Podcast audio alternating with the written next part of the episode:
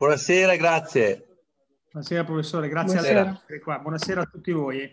Sara Gandini mi hanno detto che non c'è, però parla... Vabbè, non parlo più.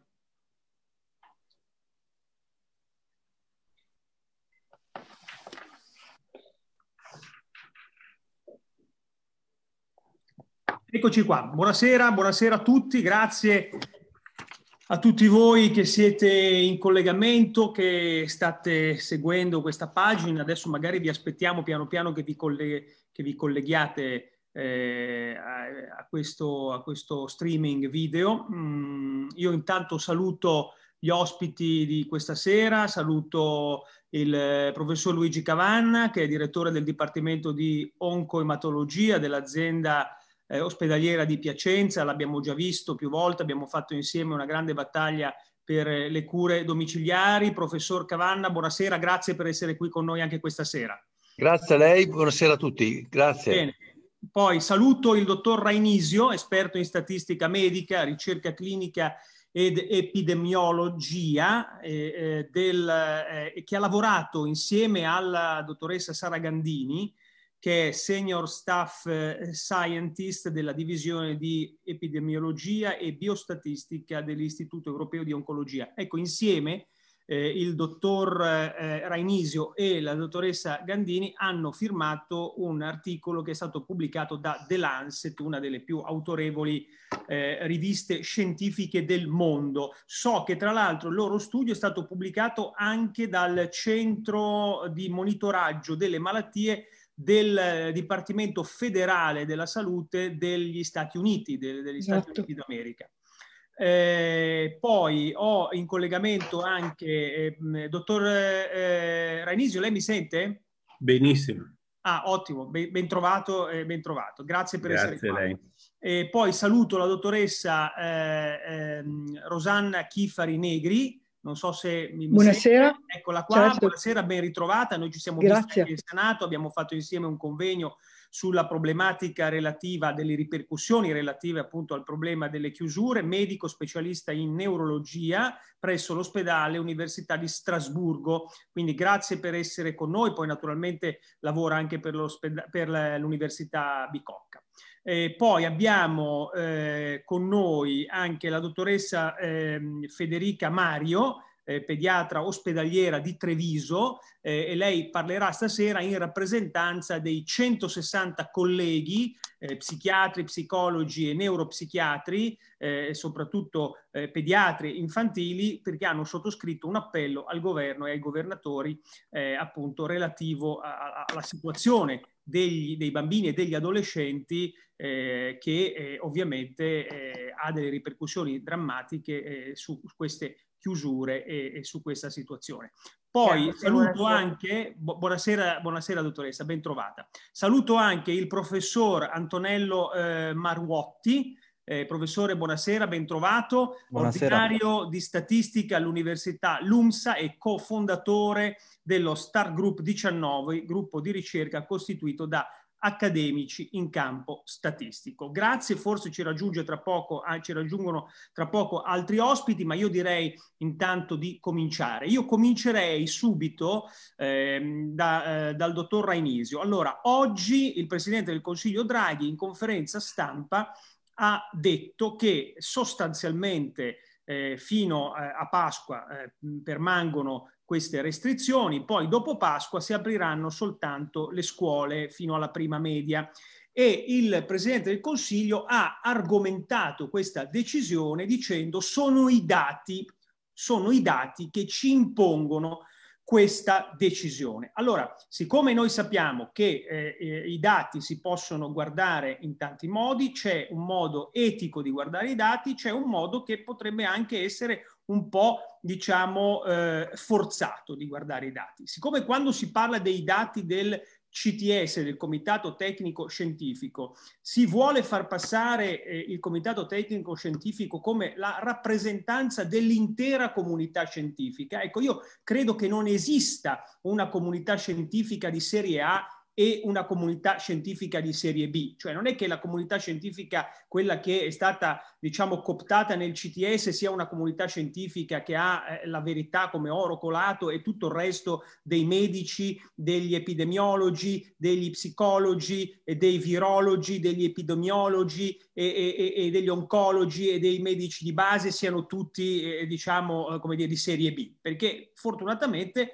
eh, voglio dire, eh, non è così. Quindi noi stasera parliamo con persone che hanno titolo, persone di serie A, persone che nel loro ambito hanno titolo per parlare hanno cognizione di causa di quello di cui si sta parlando e hanno una visione diversa. Allora noi stasera vogliamo dare un contributo al Presidente del Consiglio Draghi eh, affinché lui possa riflettere sul fatto che probabilmente alcuni dati che gli vengono sottoposti dal CTS non sono congrui, ovvero ad esempio uno dei temi è che quando il CTS si esprime sul valore RT, adesso lo chiederò al professor Rainisio e poi sicuramente al professor Antonello Marguotti, eh, quando si esprime sui dati RT, ad esempio i dati RT sono quelli di 15 giorni fa. Come si fa a dire che, eh, voglio dire, sì, se è abbassato l'RT, non è più a 1,16 adesso è 1,08, ma il dato è di 15 giorni fa e noi sul dato di 15 giorni fa, dove eravamo proprio sul picco fisiologico, rischiamo di stare chiusi un altro mese. Allora, ecco il modo etico o no di guardare i dati. Allora, ehm, dottor Rainisio, voi avete pubblicato insieme alla dottoressa Gandini questo vostro studio scientifico pubblicato da, credo, la principale e più autorevole rivista scientifica del mondo, cioè The Lancet. Bene, allora, che cosa ci può dire circa il tema dell'RT? Cioè, il Comitato Tecnico Scientifico ha fornito al Presidente del Consiglio Draghi effettivi elementi per decidere una nuova chiusura? Allora, nel, nell'articolo pubblicato oggi su Lancet, eh, RT lo usiamo eh, com'è, cioè lo stesso, lo stesso calcolo che usa l'Istituto Superiore di Sanità e il CTS. E, eh, nonostante questo, sul, sull'RT c'è una critica da fare eh, a cui vorrei accennare un momento subito, eh, prima, di, prima, di, parlare del, del, del, discorso che ha fatto oggi Draghi sulle, sulle scuole superiori. Allora, se permettete, con, condivido lo schermo che si dovrebbe vedere adesso. Sì, sì, lo vediamo. Benissimo. Allora, io ho ipotizzato, ho calcolato qui, ho calcolato RT esattamente nello stesso modo in cui lo calcola l'Istituto Superiore di Sanità, usando lo stesso algoritmo, lo stesso programma, usando gli stessi dati, proprio esattamente nello stesso modo. Cosa succede? Che RT è calcolato eh, la, la, curva di RT, quando tocca 1, indica che c'è un massimo dei contagi. E questa è una questione di, di matematica, se volete, però se matematica di quinta liceo, se si interpreta RT come una derivata, la derivata quando è 0 vuol dire che eh, indica un massimo in questo caso noi abbiamo un logaritmo, il logaritmo di 1 è 0, quindi la derivata 0 deve corrispondere al massimo. RT invece è spostato di una settimana, quello che calcola eh, l'algoritmo che usa eh, l'Istituto Superiore di Sanità. L'altro discorso che facciamo è questo, usiamo, invece di usare i dati grezzi della curva epidemica, che, che è qui sotto, Uh, si vede il mio cursore, sì? Sì, sì, si vede, si vede. Ok, si vede la, i dati grezzi. I dati grezzi sono questa, questa, linea sottile grigia, che è molto ballerina, diciamo. Allora, invece di usare i dati grezzi, uso un algoritmo che si chiama Thin Plate Spline, che eh, regolarizza questi dati, cioè li rende meno, meno ballerini. Su questi calcolo semplicemente il tasso di crescita. Il tasso di crescita è come il tasso di interesse bancario. Il rapporto tra quello che ho un giorno e quello che ho dopo un anno, il rapporto mi, mi dice qual è l'interesse bancario che ho avuto o che ho pagato. E qui facciamo la stessa roba. Vediamo che la curva del tasso di crescita è quasi identica a quella dell'RT, salvo per una settimana di scarto. Una settimana di scarto che è implicita nell'algoritmo. Se si va a vedere come funziona l'algoritmo eh, che usa l'Istituto Superiore di Sanità, si capisce che c'è una settimana di scarto. Quindi se noi, questa è la seconda slide, se noi facciamo una, una traslazione della curva RT sulla curva del tasso di crescita, vediamo che dicono la stessa cosa, vediamo che il massimo corrisponde all'1 di RT o del tasso di crescita, come deve essere, e la differenza qual è? La differenza la vediamo qua giù in fondo. RT si ferma qua, cioè una settimana prima di quella del calcolo del tasso di crescita. Allora il tasso di crescita funziona esattamente come RT, dice le stesse cose, però arriva una settimana più tardi, che sarà poco, però nel, nel, nel momento in cui si devono prendere le decisioni è importante. Quindi adesso, scusi dottore, adesso la situazione quindi come sarebbe? Cioè nel senso, siccome siamo di fronte appunto a quello che dicevo poco fa, cioè il CTS ha comunicato al Presidente del Consiglio un dato. Sulla base di quel dato il Presidente del Consiglio ha detto se mi danno questo dato io non posso far altro che diciamo in qualche modo eh, eh, come dire, seguire queste, queste indicazioni tecnico-scientifiche. Il, dato che ha avuto oggi il Presidente del Consiglio del CTS, è questo qui è il dato della, della settimana scorsa. Il dato di oggi sarebbe una settimana più avanti. Io non l'ho ancora avuto perché loro lo rendono pubblico il giorno dopo. Il dato di oggi sarebbe qui, più o meno. Quindi, okay. sare- cioè, quindi, noi siamo però di fronte, quindi io se vedo bene correttamente questa curva, sembra che siamo di fronte a una fisiologica curva al ribasso. Assolutamente, senz'altro. Siamo di fronte a una curva al ribasso, poi f- faccio vedere un'altra slide in cui però eh, prima vorrei, vorrei mostrare quest- ah, eh, sì, questa qui in cui eh, c'è un'altra correzione. La correzione è risiede nel fatto che questi dati che usiamo e che usa ISS sono i dati di inizio sintomi dei pazienti. Cioè quando il sintomo è stato rilevato. Loro vanno a vedere, a quanto dicono, per ogni, per ogni malato vanno a vedere quando ha cominciato ad avere i sintomi.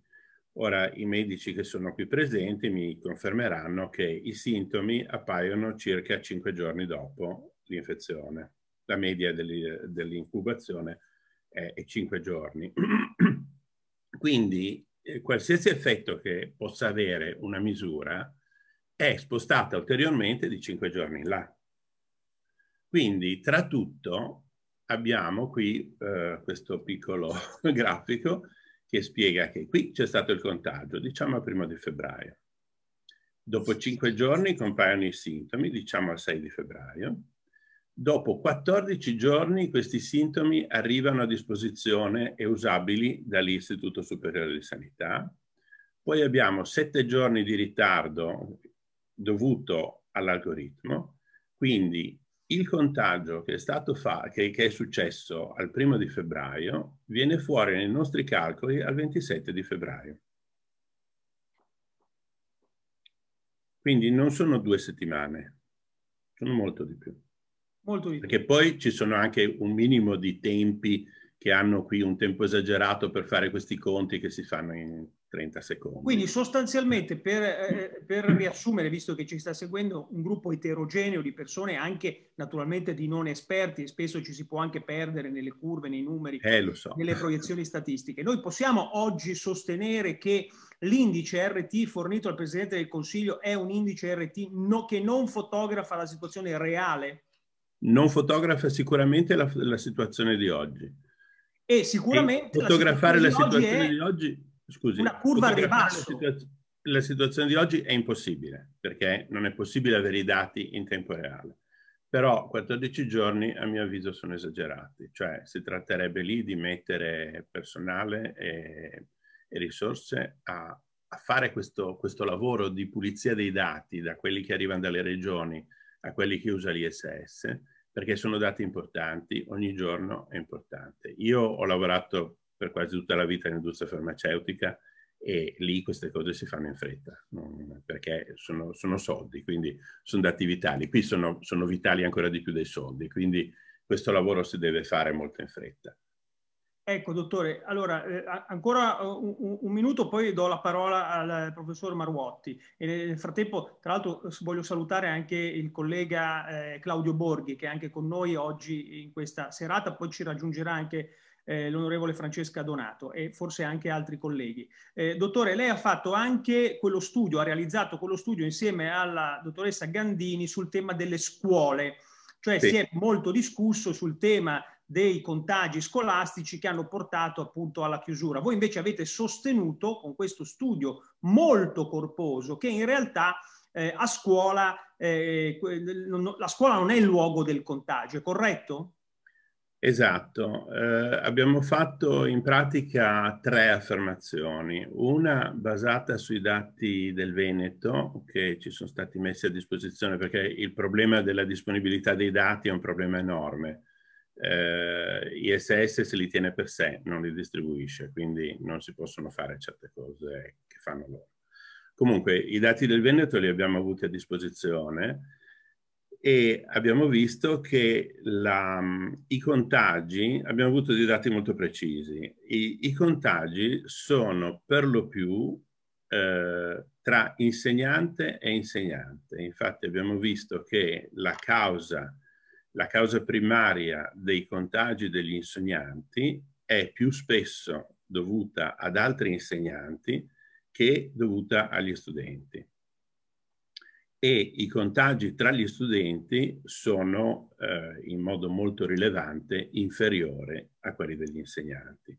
Quindi questo dimostra che da una parte gli studenti si, si infettano poco, ma è, è normale, i giovani si infettano meno, Dall'altra parte i, i, eh, i, giovani non trasmettono l'infezione agli insegnanti o la trasmettono meno. Mm. Questo è un punto. Il secondo punto è basato sempre sul discorso eh, dell'RT.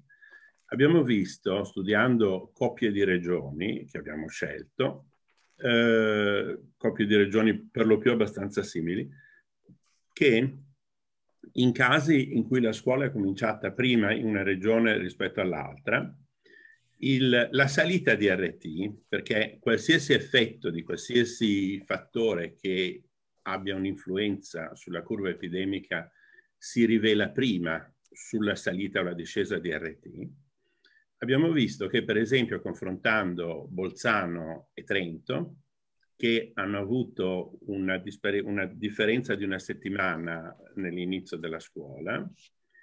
I dati di Bolzano, dove la scuola è cominciata prima, eh, a Bolzano l'RT è cominciato più tardi che a Trento, dove la scuola è cominciata una settimana dopo.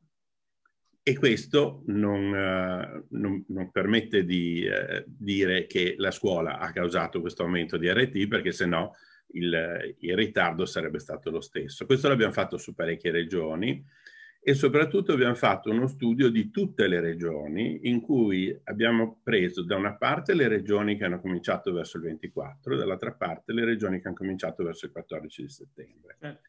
E bene, poi questo... Prego. No, no, dico, poi eventualmente approfondiamo ancora questo tema. Tra l'altro si è parlato, ne parleremo poi con i medici, perché sostanzialmente si era ipotizzato che i ragazzi eh, più giovani avessero una sorta eh, di immunità di background, perché c'è un meccanismo con cui eh, la cosiddetta proteina spike si ancora alla cellula e, e, diciamo siccome ci sono due sottoproteine, una di queste poteva essere già venuta in contatto più facilmente con appunto bambini e ragazzi e questo avrebbe impedito il contagio, si parlava di immunità eh, di background per quello. Però sostanzialmente i vostri dati eh, eh, corroborati appunto da questa ricerca molto molto approfondita e pubblicata, ripeto, dal principale eh, giornale scientifico eh, eh del mondo, eh, hanno eh, sostanzialmente provato questa cosa. Beh, devo dire su questo il governo ha dato un po' questo input, nel senso che le scuole riaprono. Ora si tratta di capire se eh, riaprono anche le altre attività, perché naturalmente poi il paese sta soffrendo e, e sta soffrendo tantissimo. Eh, dottore, se lei rimane ancora... un attimo... 15 prego, secondi, prego. volevo fare il, eh, commentare il discorso che ho fatto prima di Draghi che ha detto non apriamo le superiori. Abbiamo un esempio qui quando è stato fatto il DCPM di novembre, in cui le superiori sono state chiuse, solo le superiori. L'indice RT, e qui lo vediamo sia sull'RT, diciamo quello di SS, che il, tasso di crescita, l'indice RT ha continuato a scendere da metà ottobre a metà novembre esattamente nello stesso modo. Quindi il fatto che qui sia successo la chiusura delle superiori non ha migliorato la situazione. Casomai, se vogliamo andare a vedere un pochino più in là, la peggiorata è di parecchio, perché qui è ripartita un'altra ondata. Quindi a metà dicembre, a metà novembre. Quindi la chiusura delle superiori non ha causato niente. Per me, dal mio punto di vista, questo è assolutamente probante. Bene. Bene, grazie mille. Dottore, rimanga lì, ripeto, grazie. quello che ha parlato poco fa, perché si sta collegando in questo momento, il dottor Maurizio Rainisio, insieme alla dottoressa Sara Gandini, hanno pubblicato uno studio molto corposo sull'ANSET che documenta che le chiusure delle scuole non, eh, come dire, non variano eh, dal punto di vista del contagio, il numero dei contagi, cioè non c'è una relazione. Eh, io adesso vado dal professor Antonello Maruotti, ordinario di statistica all'Università LUMSA, eh, professore, eh, per, chiedergli, per, chiedergli, due cose. Dunque, una, la prima, eh, noi siamo appunto eh, sempre di fronte a tutta una serie di dati che arrivano in ritardo, abbiamo sentito prima il dottor Rainisio, arrivano dei dati in, in ritardo, ma sostanzialmente un po' eh, in giro per la comunità scientifica e anche per voi studiosi, c'è stato chi ha affermato che sostanzialmente le chiusure, cioè i cosiddetti lockdown, non incidono poi così tanto nella curva, eh, eh, diciamo, eh, fisiologica del contagio e che quindi hanno un effetto praticamente quasi inesistente. Questo è il primo punto. Il secondo punto, lei cosa ne pensa del tema RT nel senso che noi abbiamo 250 contagi su 100.000 abitanti, 250 contagi su 100.000 abitanti.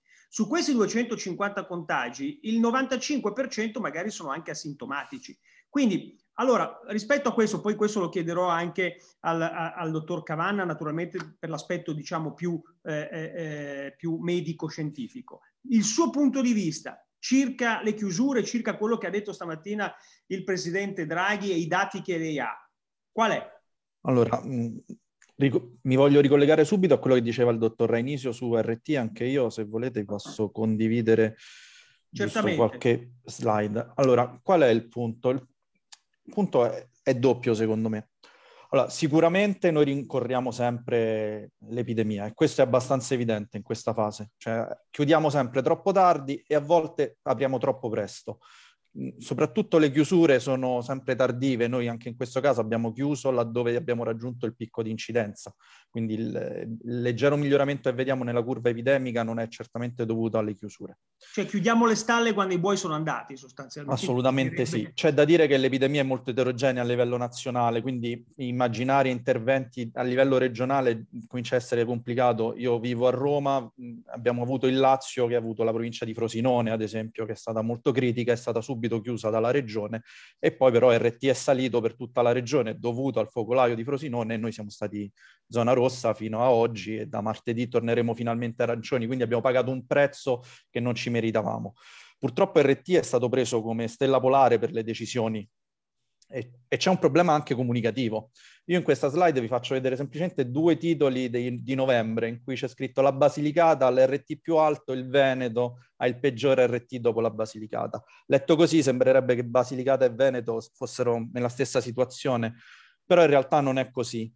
Perché è vero che la stima puntuale, cioè quella che ci ha fatto vedere il dottor Rainisio, era simile, 1,22-1,23 però questa, ricordiamo che RT noi non lo osserviamo, è stimato su un modello molto complesso bayesiano, cioè dietro ci sono tante cose che adesso vi spiegherò perché proprio va preso e buttato RT che ci fornisce l'Istituto Superiore di Sanità e, e c'è molta incertezza su quella stima. Che vuol dire essere incerta? Una stima quando è che è incerta? Beh, la Basilicata, per l'RT della Basilicata noi avevamo un RT di 1,22, ma poteva essere tra 0,74 e 1,69 cioè da una situazione in cui le cose andavano molto bene a una situazione in cui andavano molto male. Il famoso valore 1, che è l'obiettivo che ci stiamo ponendo, era incluso in questo intervallo, quindi la Basilicata non aveva un RT statisticamente diverso da 1, quindi in Basilicata non si dovevano preoccupare. Per il Veneto la situazione era diversa, il Veneto aveva un RT significativamente maggiore di 1. Ecco, presentare i risultati anche comunicativamente senza considerare questi intervalli di confidenza è rischioso perché si può arrivare a conclusioni sbagliate. Entrando anche dal punto di vista tecnico, diciamo che l'RT che viene stimato tramite questo pacchetto EPS, ma a cui ha fatto riferimento anche il dottor Reinisio, ha una serie di problematiche statistiche. Cioè uno statistico metodologico non, non, prenderebbe mai i risultati che vengono fuori da questo software, perché questo è un algoritmo libero, e li utilizzerebbe così come sono senza aver verificato una serie di assunzioni che sono dietro questo modello. Cioè lei immagini, senatore, ogni volta che noi applichiamo un modello ci sono delle ipotesi alla base di questo modello e se queste ipotesi non vengono verificate, i risultati che vengono fuori sono inattendibili. Que- ed è qui che servirebbero le competenze specifiche che dentro il, C- il, precedente CTS non c'erano. Non c'erano statistici, non c'erano virologi, non c'era nessuno in grado di val- valutare a posteriori la bontà dei risultati che questi algoritmi automatici, perché questo è quello che fanno, prendono i dati, li passano dentro questo pacchetto che si chiama EPSTIM e si prendono il risultato. Cioè non c'è niente di nuovo, non si inventano nulla di nuovo. Qual è il problema? Il problema è che ci sono tre, questi tre aspetti. La finestra temporale su cui viene definita la stima di RT, il dottor Renisio ci ha fatto vedere benissimo che noi prendiamo delle finestre temporali che non hanno granché senso e quindi già solo per questo andrebbe buttato. La distribuzione dei nuovi casi, e questa è una parte tecnica su cui non voglio entrare, quello che mi interessa di più è il tempo di generazione. Se noi sbagliamo il tempo di generazione, cioè quanto tempo passa tra me infetto e una nuova infezione, sbagliamo completamente la stima di RT. Per farvi capire come noi stimiamo RT, qui non serve uno statistico. Il tempo di generazione, cioè la principale assunzione su cui si basa la stima di RT in Italia, è fatta su 90. Noi abbiamo fatto 100.000 morti, eh? 90 coppie di casi in Lombardia a febbraio dell'anno scorso e mai più aggiornata. E che cosa succede? Perché dico che non serve uno statistico? Beh, guardate, i dati sono quelle, quelle barre rosa e secondo la Fondazione Bruno Kessler, che fa la stima per l'Istituto Superiore di Sanità, la riga blu che voi vedete approssima in modo, secondo loro, buono queste barre. Ripeto, non serve uno statistico per vedere che la riga blu queste barre non le approssima in nessun modo.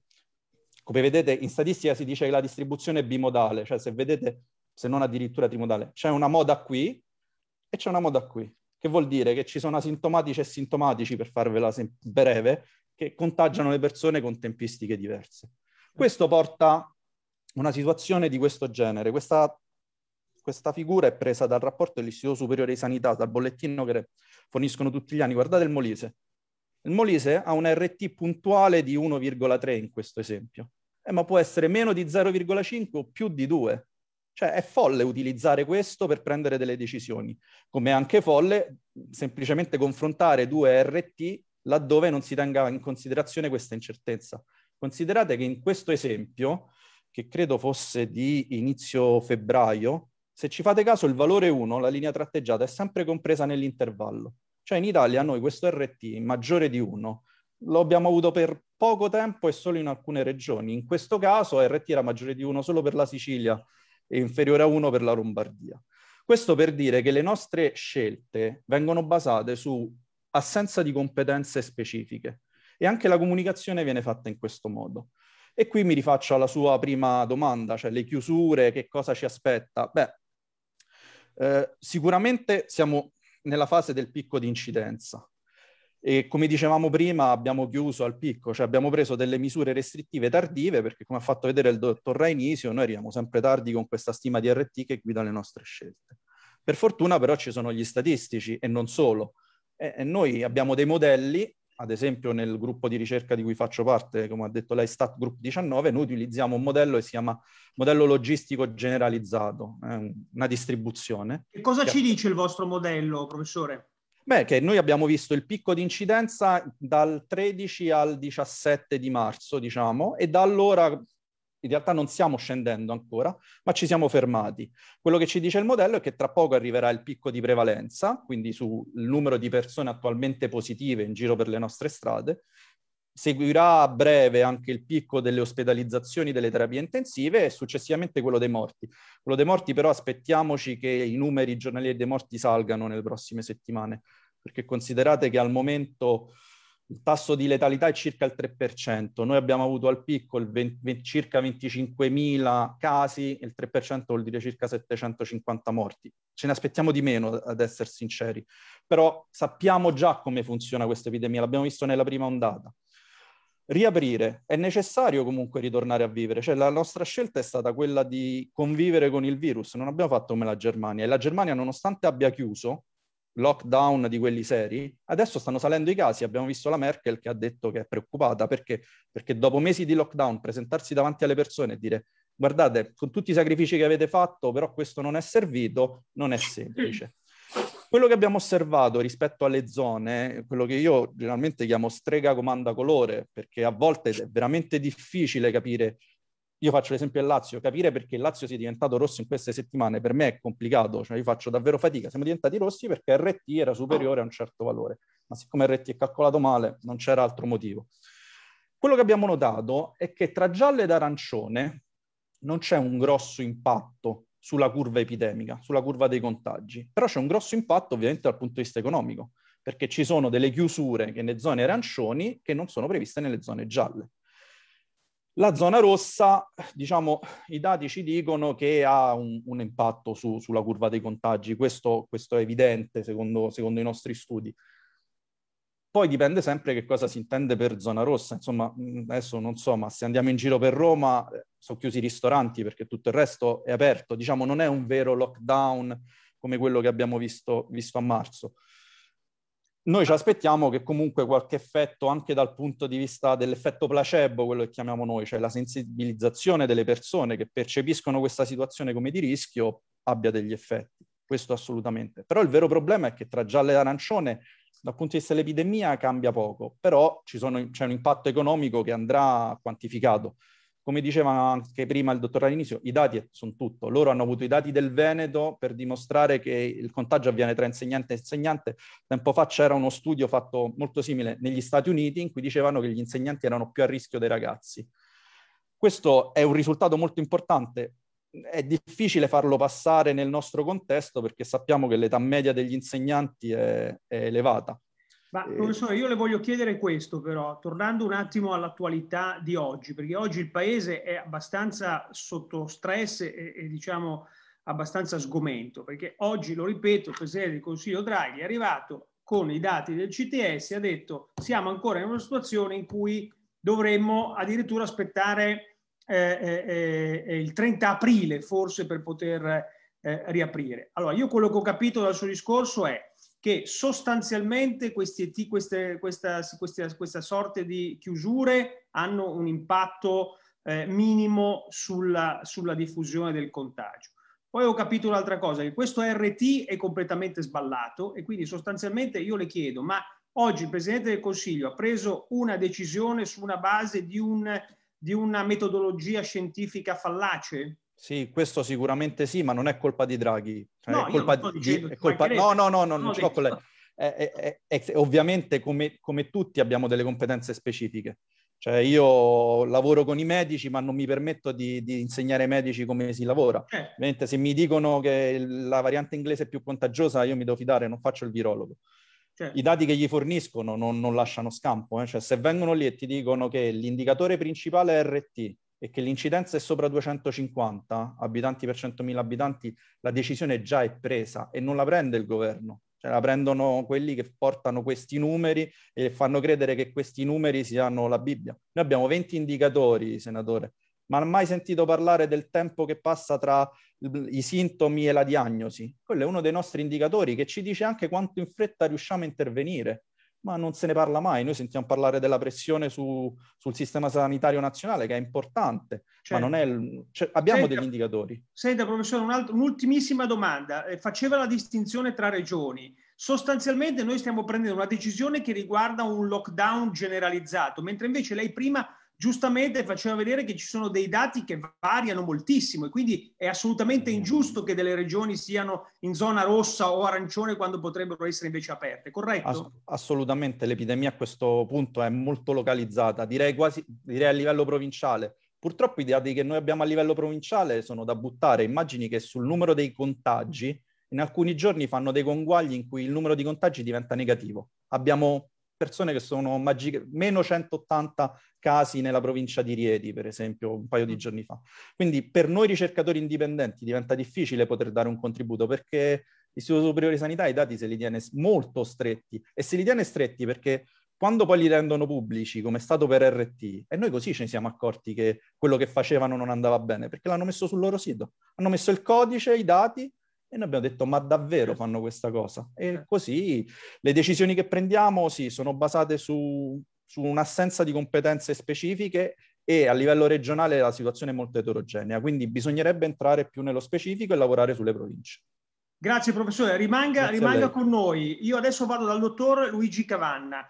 Col dottor Cavanna ci conosciamo ormai da tempo, abbiamo combattuto per riuscire ad ottenere un protocollo di cure domiciliari, perché dobbiamo ricordarlo, adesso il professore ce lo ricorderà, il Covid, che è la malattia che viene generata, generata dal contagio del virus SARS-CoV-2, si può curare e nella stragrande maggioranza dei casi, nel 97% dei casi, si guarisce. Questo è un dato che non può essere trascurato anche nelle decisioni politiche nel senso che noi stiamo affrontando sì un contagio, ma non possiamo continuare a eh, come dire, associare la parola contagiato alla parola malato perché il 95% dei contagiati non sviluppano neanche i sintomi, ma soprattutto non possiamo associarla alla parola morte, alla parola, eh, diciamo, quella più terribile, quella che impaurisce di più eh, le persone. Tra l'altro il eh, eh, professor Cavanna ha lavorato insieme alla dottoressa Varese, si è attivato il protocollo di cure domiciliari in Piemonte, il protocollo di cure domiciliari in Piemonte è stato ormai reso efficace, è stato reso operativo, stanno copiando anche le altre regioni, devo dire anche il Veneto in realtà aveva già un suo protocollo di cure domiciliari,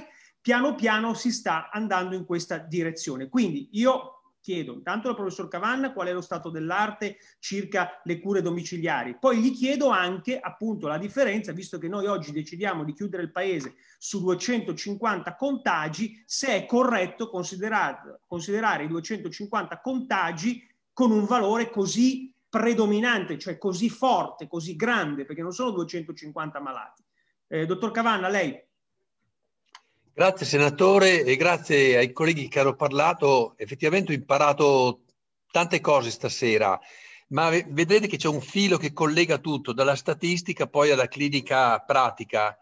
Ed è, lo anticipo già, ed è mh, mm, eh, la convinzione e la trasmissione di eh, concetti come assolutamente veri, acquisiti, quando poi così non è ma poi entrerò più nel merito. Allora, eh, come diceva lei e come eh, sappiamo, Covid è una malattia infettiva, è una malattia infettiva altamente contagiosa. Sono poche, per fortuna, percentualmente le persone che si ammalano, molti contagiati, pochi gli ammalati e quei malati, cioè per malati intendo persone con sintomi, se trattati precocemente, e poi entro nel merito, si è dimostrato che possono essere curati a casa senza bisogno del ricovero. Ora, se noi pensiamo solo proprio pochi secondi come avviene l'informazione e come è avvenuta la strategia di cura di questa malattia, torniamo indietro a fine febbraio 2020, a inizio marzo, e da allora e fino ad oggi, ancora stasera, si parla di eh, pronto soccorso, occupazione di posti letto, di terapie intensive, cioè con una visione quasi esclusivamente, se non esclusivamente, ospedalocentrica, come se tutti i malati sintomatici di Covid dovessero essere ricoverati.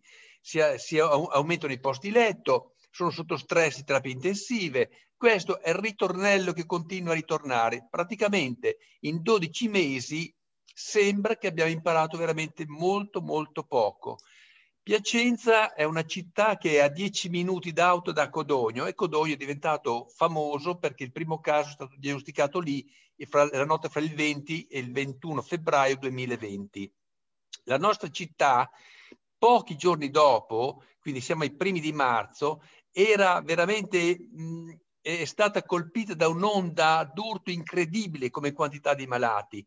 Da lì, io ve la faccio breve, non sono cose che ci siamo già detti, decidemmo, allora l'ospedale di Piacenza in pochi giorni veniva occupato completamente da malati Covid.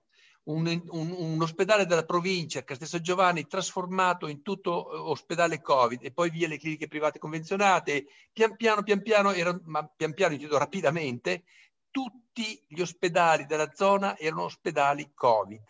Quindi, partendo da un'osservazione, io mi vergogno fino a, a dirla, ma la devo dire, allora vi sono malattie ad esordio iperacuto come l'infarto, l'ictus o, o, pensiamo a un trauma da incidente stradale in cui vabbè, il malato deve essere per forza, per forza ospedalizzato d'urgenza.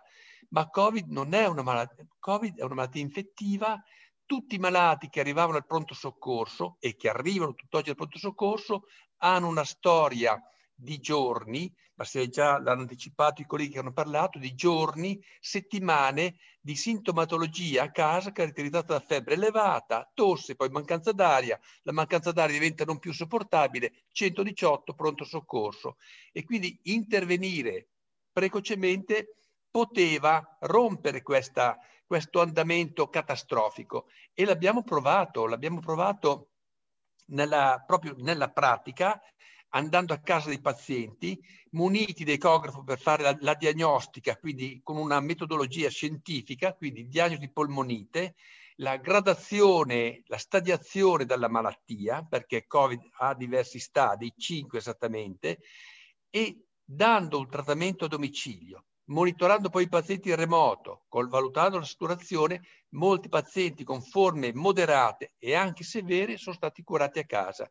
Questi dati, il primo mese di attività il, il, è stata inviata per pubblicazione, abbiamo raccolto i dati di altri, di altri territori che poi sono, si sono riprodotti, come la zona di, eh, di, Alessandria, come la zona di Bologna, come la zona del Milanese e questo trattamento precoce ha permesso di curare a casa tante, tante persone.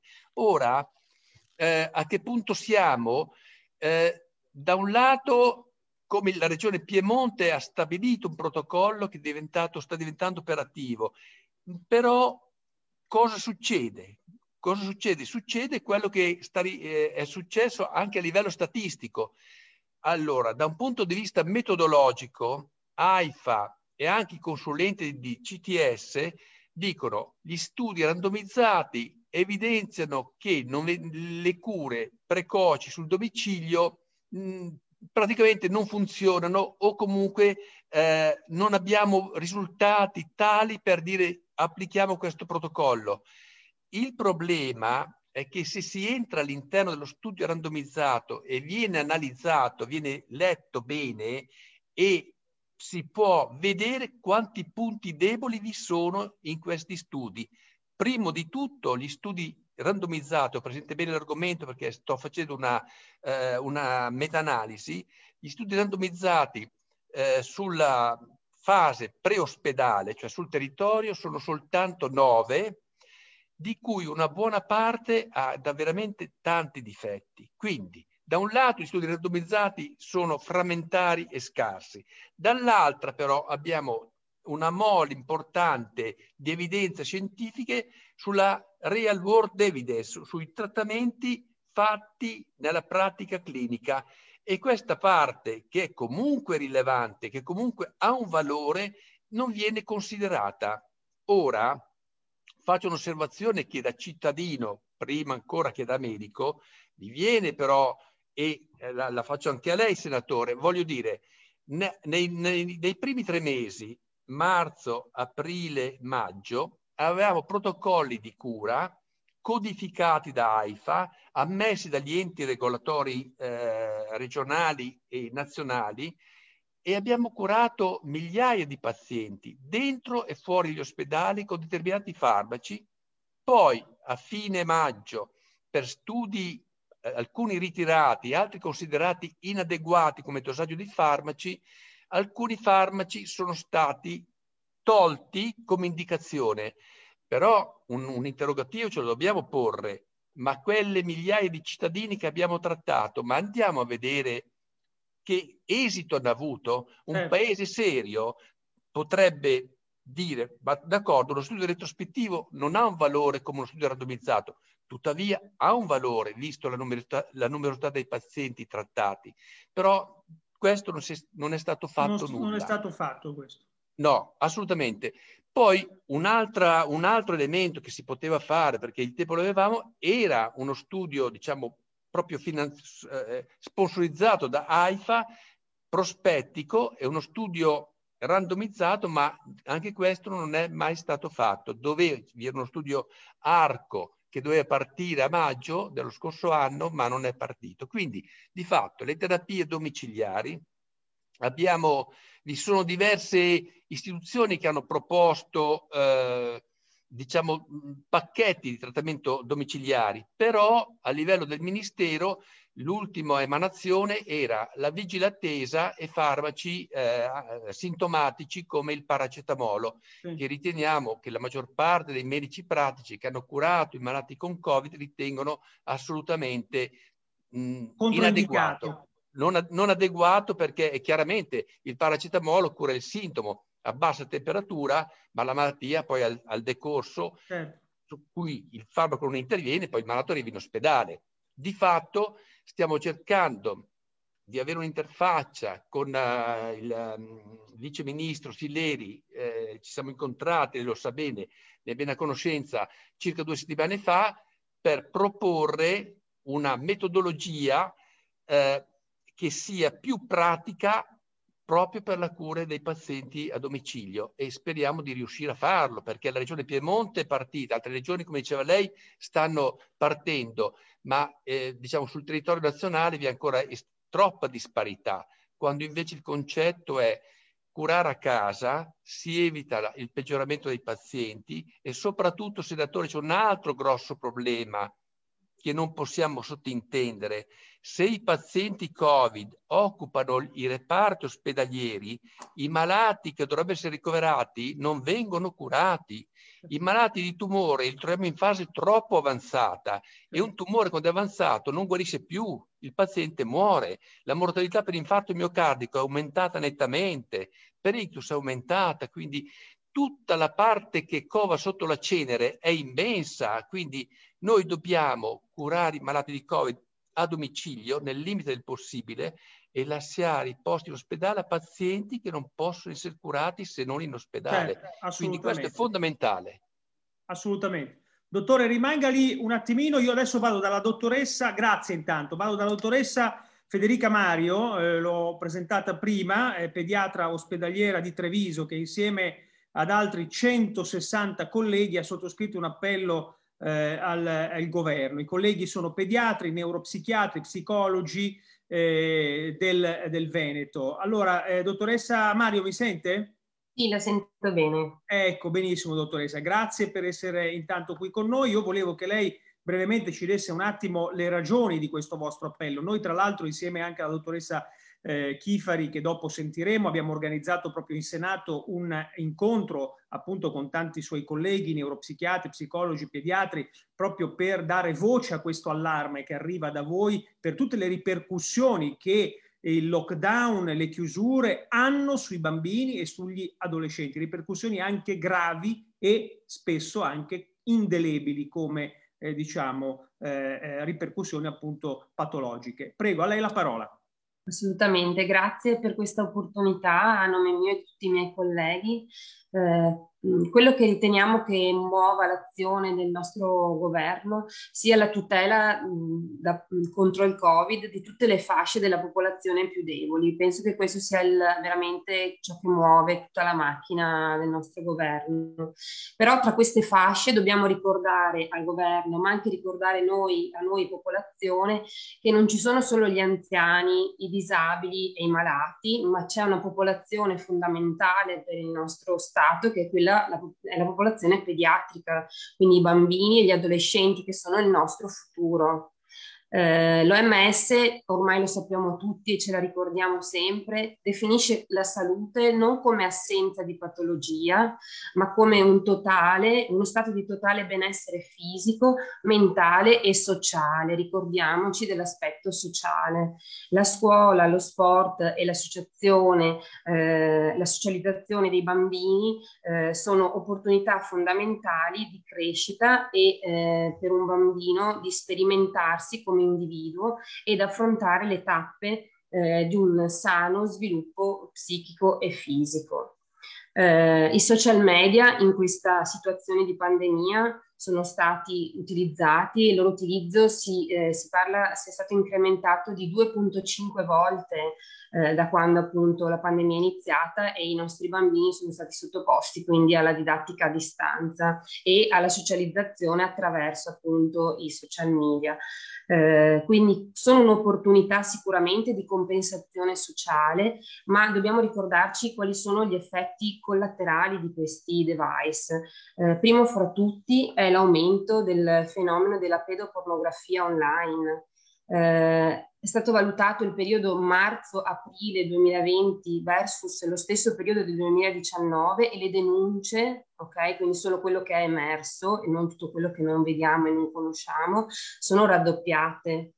Eh, il 60% di bambini, parliamo di una, di una, una pool di studio di 15.000 bambini tra gli, un, beh, bambini, bambini e ragazzi tra gli 11 e i 24 anni, il 60% di questa popolazione usa o ha usato materiale pornografico e se pensiamo alla fascia 11-13 anni parliamo del 75%, quindi sono numeri appunto che eh, ci fanno sgranare gli occhi, come appena fatto la dottoressa Donato. Eh, e questo è uno studio dell'Università di Firenze.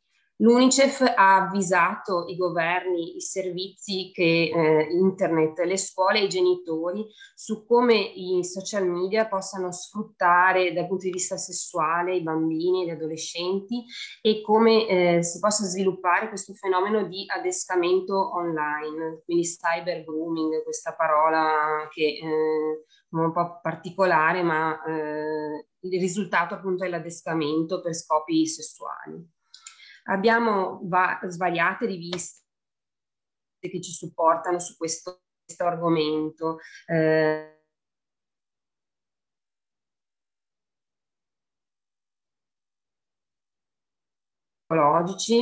eh, nella fascia sotto i 5 anni addirittura disturbo d'ansia e disturbi psicosomatici, ok? Quindi il mio corpo esprime quello che la mia mente e il mio essere in, in vive e non riesco a comunicare altrimenti. Invece per la fascia fra i 6 e i 18 anni quelli che sono aumentati sono i disturbi ossessivo-compulsivi, eh, l'auto e l'eterolesionismo, i disturbi post-traumatici da stress e ricordiamo, recentemente c'è stata la giornata di sensibilizzazione, i disturbi del comportamento alimentare in fasce d'età sempre più basse. E infine eh, l'Italian Journal of Pediatrics, quindi eh, la comunità scientifica pediatrica italiana, ha eh, segnalato, raccogliendo i casi all'ospedale Bambino Gesù di Roma, un aumento del 50% dei casi di pubertà precoce, quindi di sviluppo sessuale anticipato. E eh, questo dato eh, sembra avere eh, almeno due spiegazioni che stanno studiando, quindi con un una seconda fase di questo studio.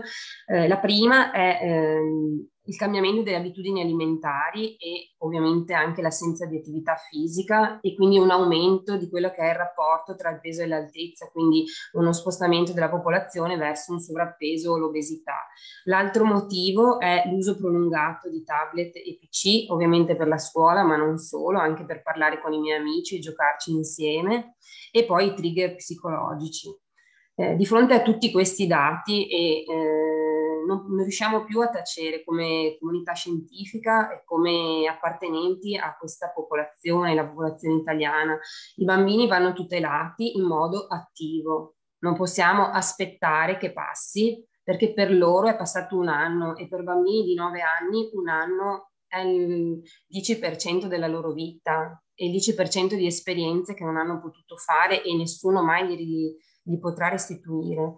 Quindi quello che chiediamo è una riflessione attiva e concreta su questo problema e un'azione noi siamo disponibili ovviamente Bene. a questo tavolo di discussione e di proposta. Bene. Bene, grazie mille, grazie dottoressa grazie Federica Mario, ricordiamo pediatra ospedaliera di Treviso che ha sottoscritto insieme ad altri 160 colleghi che sono pediatri, eh, neuropsichiatri, psicologi del Veneto, hanno appunto sottoscritto un appello al governo e ai governatori delle regioni proprio in questa direzione della tutela dei minori in questo momento eh, sottoposti eh, davvero a delle ripercussioni che possono davvero essere anche indelebili sul loro stato di salute mentale e psicofisico. Grazie dottoressa, mi sposto, vado da eh, Rosanna Chifarinegri, medico specialista in neurologia, eh, presso l'ospedale Università di Strasburgo. E là mi sono fermata in realtà, a Strasburgo mi sono formata, il PhD ho fatto.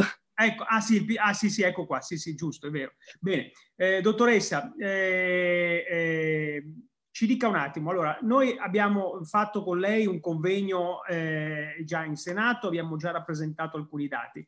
Riesce in eh, due o tre minuti a, a, darci un affresco un po' eh, della situazione sempre che riguarda le ricadute psicologiche sui minori? Perché, lo ripeto, oggi siccome abbiamo una notizia, che è la notizia di un prolungamento di questo stato di lockdown. Poi vedremo se effettivamente le cose andranno in questa direzione. Adesso sentiremo i miei colleghi, sia Claudio Borghi sia eh, Francesca Donato, sentiremo perché va, andrà fatta anche una valutazione politica, perché Presidente Draghi oggi ha appreso dal CTS alcuni dati, l'indice RT di cui parlavamo appunto prima un attimo fa con il dottor Rainisio e con il professor eh, Maruotti, ma noi sosteniamo che quell'indice sia fallace. Quindi, insomma, io mi auguro, tra l'altro, di poter avere l'occasione di poter avere un confronto proprio anche col Presidente del Consiglio, con il Ministro Speranza, perché io ritengo che le decisioni non possono essere prese soltanto da un gruppo che si è deciso che è quello che sa la verità e tutti gli altri certo. fuori dalla comunità scientifica invece che la pensano in un altro modo, come se fossero di serie B. Non funziona così. Per fortuna in una democrazia moderna come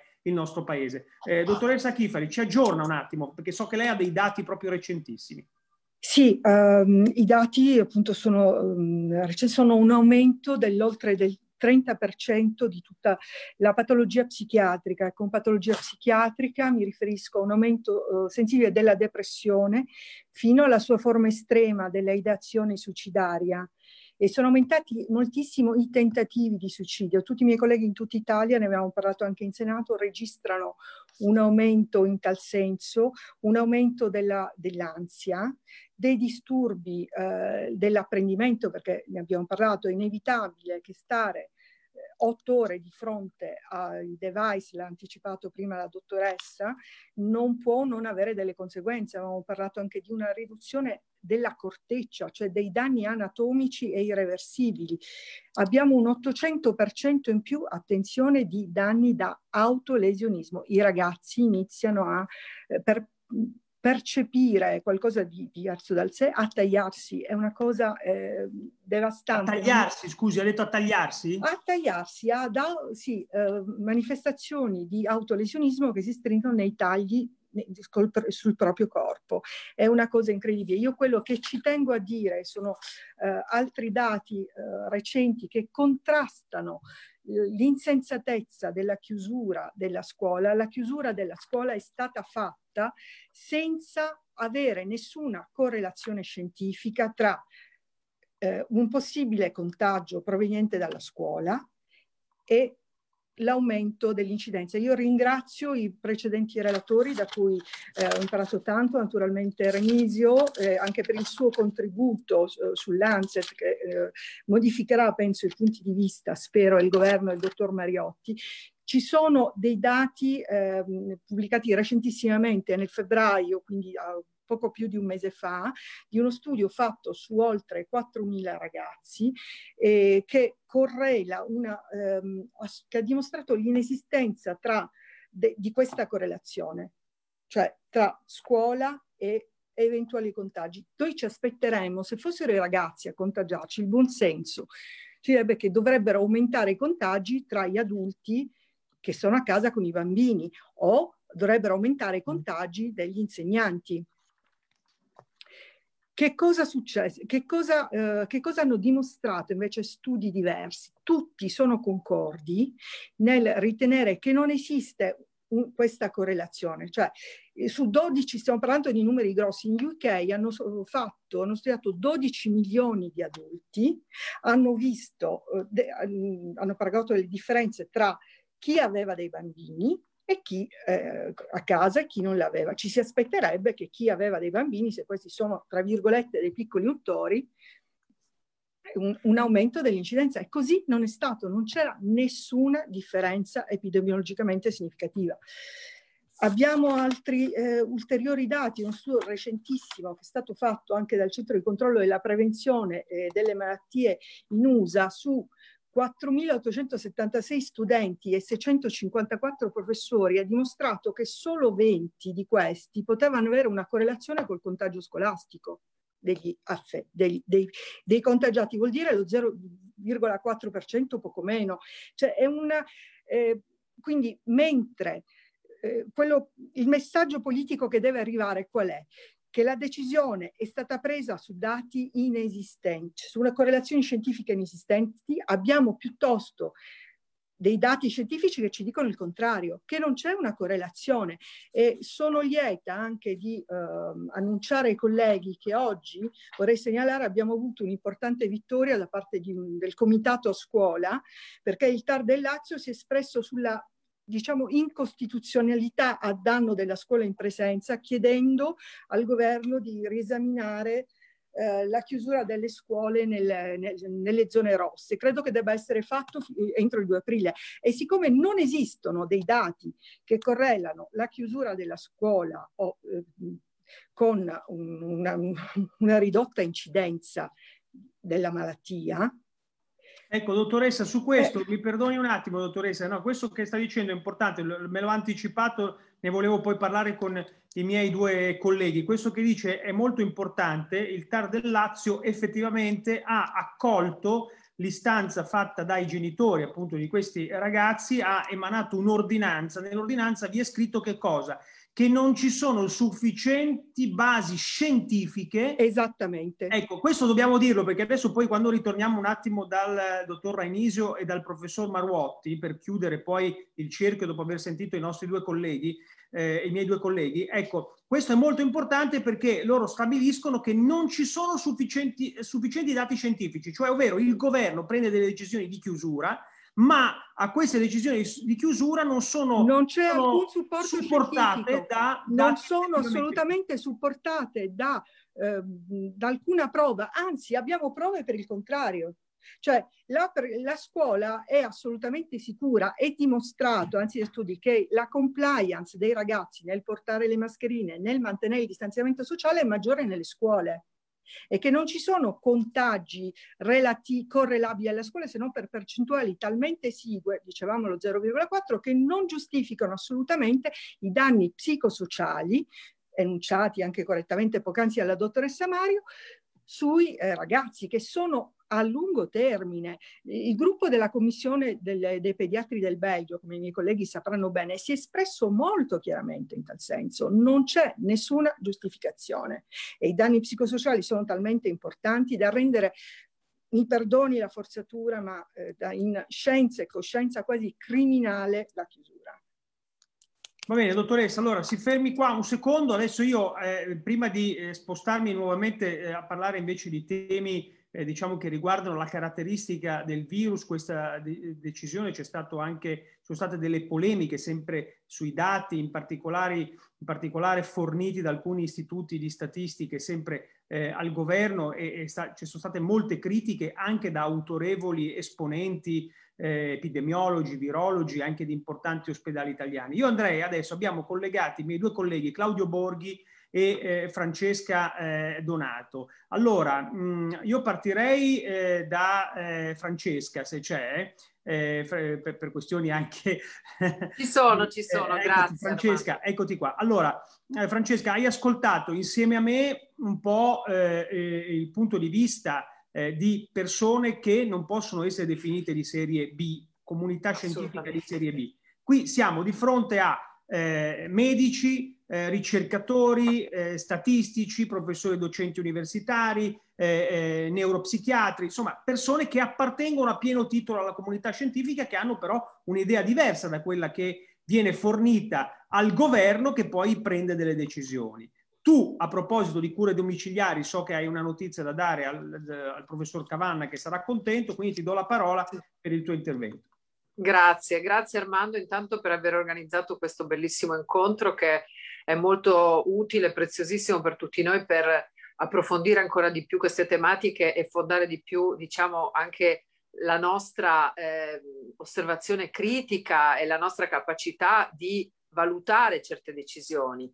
E sicuramente la, tutto quello che è stato detto è di cruciale importanza nell'analizzare le decisioni che oggi sono state comunicate, come dicevi questa mattina, dal Presidente Draghi sulla eh, presunta eh, e non convincente necessità di mantenere appunto la, questa situazione di divisione delle regioni per colori, che prevalentemente lasciando tutti arancioni e rossi, come si suol dire, quindi con gravi limitazioni alla, libertà personale, non solo a, a livello di, eh, di, ragazzi, di studenti, ma anche di attività commerciali, di attività produttive eh, e di libertà individuale in generale, perché ci sono divieti di circolazione fra i comuni, eccetera.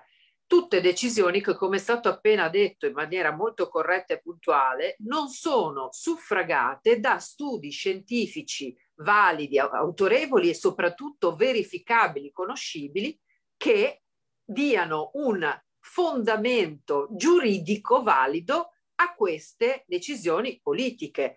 E laddove un tribunale come il TAR del Lazio ha precisato che laddove eh, il diritto alla salute venga tutelato attraverso delle scelte politiche che però vanno a limitare fortemente la libertà personale, queste decisioni devono assolutamente basarsi su studi scientifici di sicura efficacia e validità, perché altrimenti si arriva nell'ambito della illegittimità per contrarietà alla Costituzione. Allora, di tutto questo si è parlato e io devo dire in questi mesi ho molto seguito il dibattito anche scientifico, ma anche quello giuridico. Ci sono stati illustri costituzionalisti che hanno sottolineato come in sé per sé il fatto di agganciare le decisioni sulla libertà individuale dei cittadini e sulla libertà al lavoro ad un algoritmo che in automatico decida chi diventa rosso e chi diventa arancione non sta né in cielo né in terra dal punto di vista del rispetto della Costituzione. A maggior ragione se poi questo stesso algoritmo, come è stato correttamente precisato, è totalmente campato in aria, non è in automatico decida chi diventa rosso e chi diventa arancione, non sta né in cielo né in terra dal punto di vista del rispetto della Costituzione. A maggior ragione, ecco, sentivo la mia voce ritornare quindi la, la situazione è molto, molto, eh, molto grave. E questa, queste decisioni così preoccupanti e così penalizzanti per, per tutta la, la, nostra cittadinanza, per tutte le nostre comunità e non, ultimo, non ultimi, come si è detto, i ragazzi, i giovani. Io sono pure madre di, eh, di figli, di cui una minorenne, e l'ho visto anch'io sui miei ragazzi sui loro compagni, parlando con i docenti, parlando con questo disagio terribile che vivono i ragazzi, di cui non si parla, di cui non si tiene conto, ma purtroppo c'è una disinformazione diffusa e abilmente veicolata e sostenuta dai mass media che ha creato una psicosi collettiva nei confronti di questo virus, anche di questo bisognerebbe parlare, per cui sono gli stessi genitori che vietano ai propri figli di incontrare gli amici, gli amichetti per giocare insieme, creando essi stessi le condizioni per poi i disturbi di ansia, le psicosi e tutto il resto.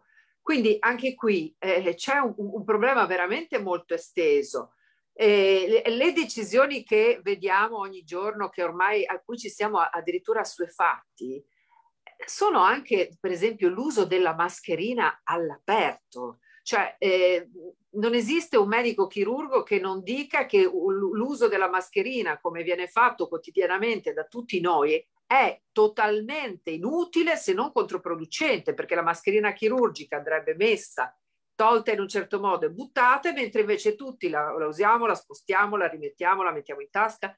Quindi è tutto totalmente ascientifico e gravemente dannoso per la salute delle persone. Io eh, non sono un medico, sono un avvocato, ma mi sono cimentata anche nella lettura, viva Dio conoscendo anche bene le lingue straniere, di tanti studi scientifici pubblicati sulle maggiori riviste eh, internazionali e per quello che ho potuto comprendere, anche magari facendomi aiutare da degli esperti di mia conoscenza, ho verificato come ci siano mille e, e più dubbi, mille più contestazioni rispetto alla linea che è stata presa, ben inteso, non solo in Italia, ma a livello quantomeno europeo e anche oltre, di contrasto al Covid. Le stesse problematiche che viviamo noi si vivono negli altri paesi europei.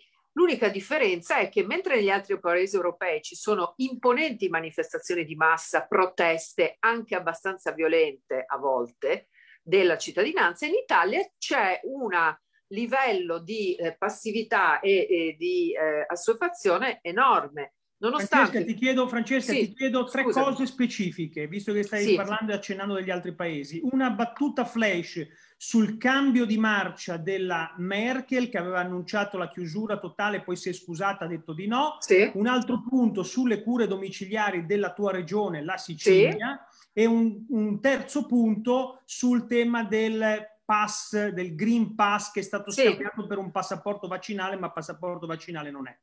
Allora, sulla Merkel, sostanzialmente la Merkel aveva preannunciato di mantenere il lockdown fino al 18 aprile e come dicevo poco fa sono esplose le proteste, cioè ci sono stati eh, milioni di cittadini che sono scesi in piazza, hanno iniziato a protestare in maniera anche molto pesante e non è la prima volta che accade in Germania.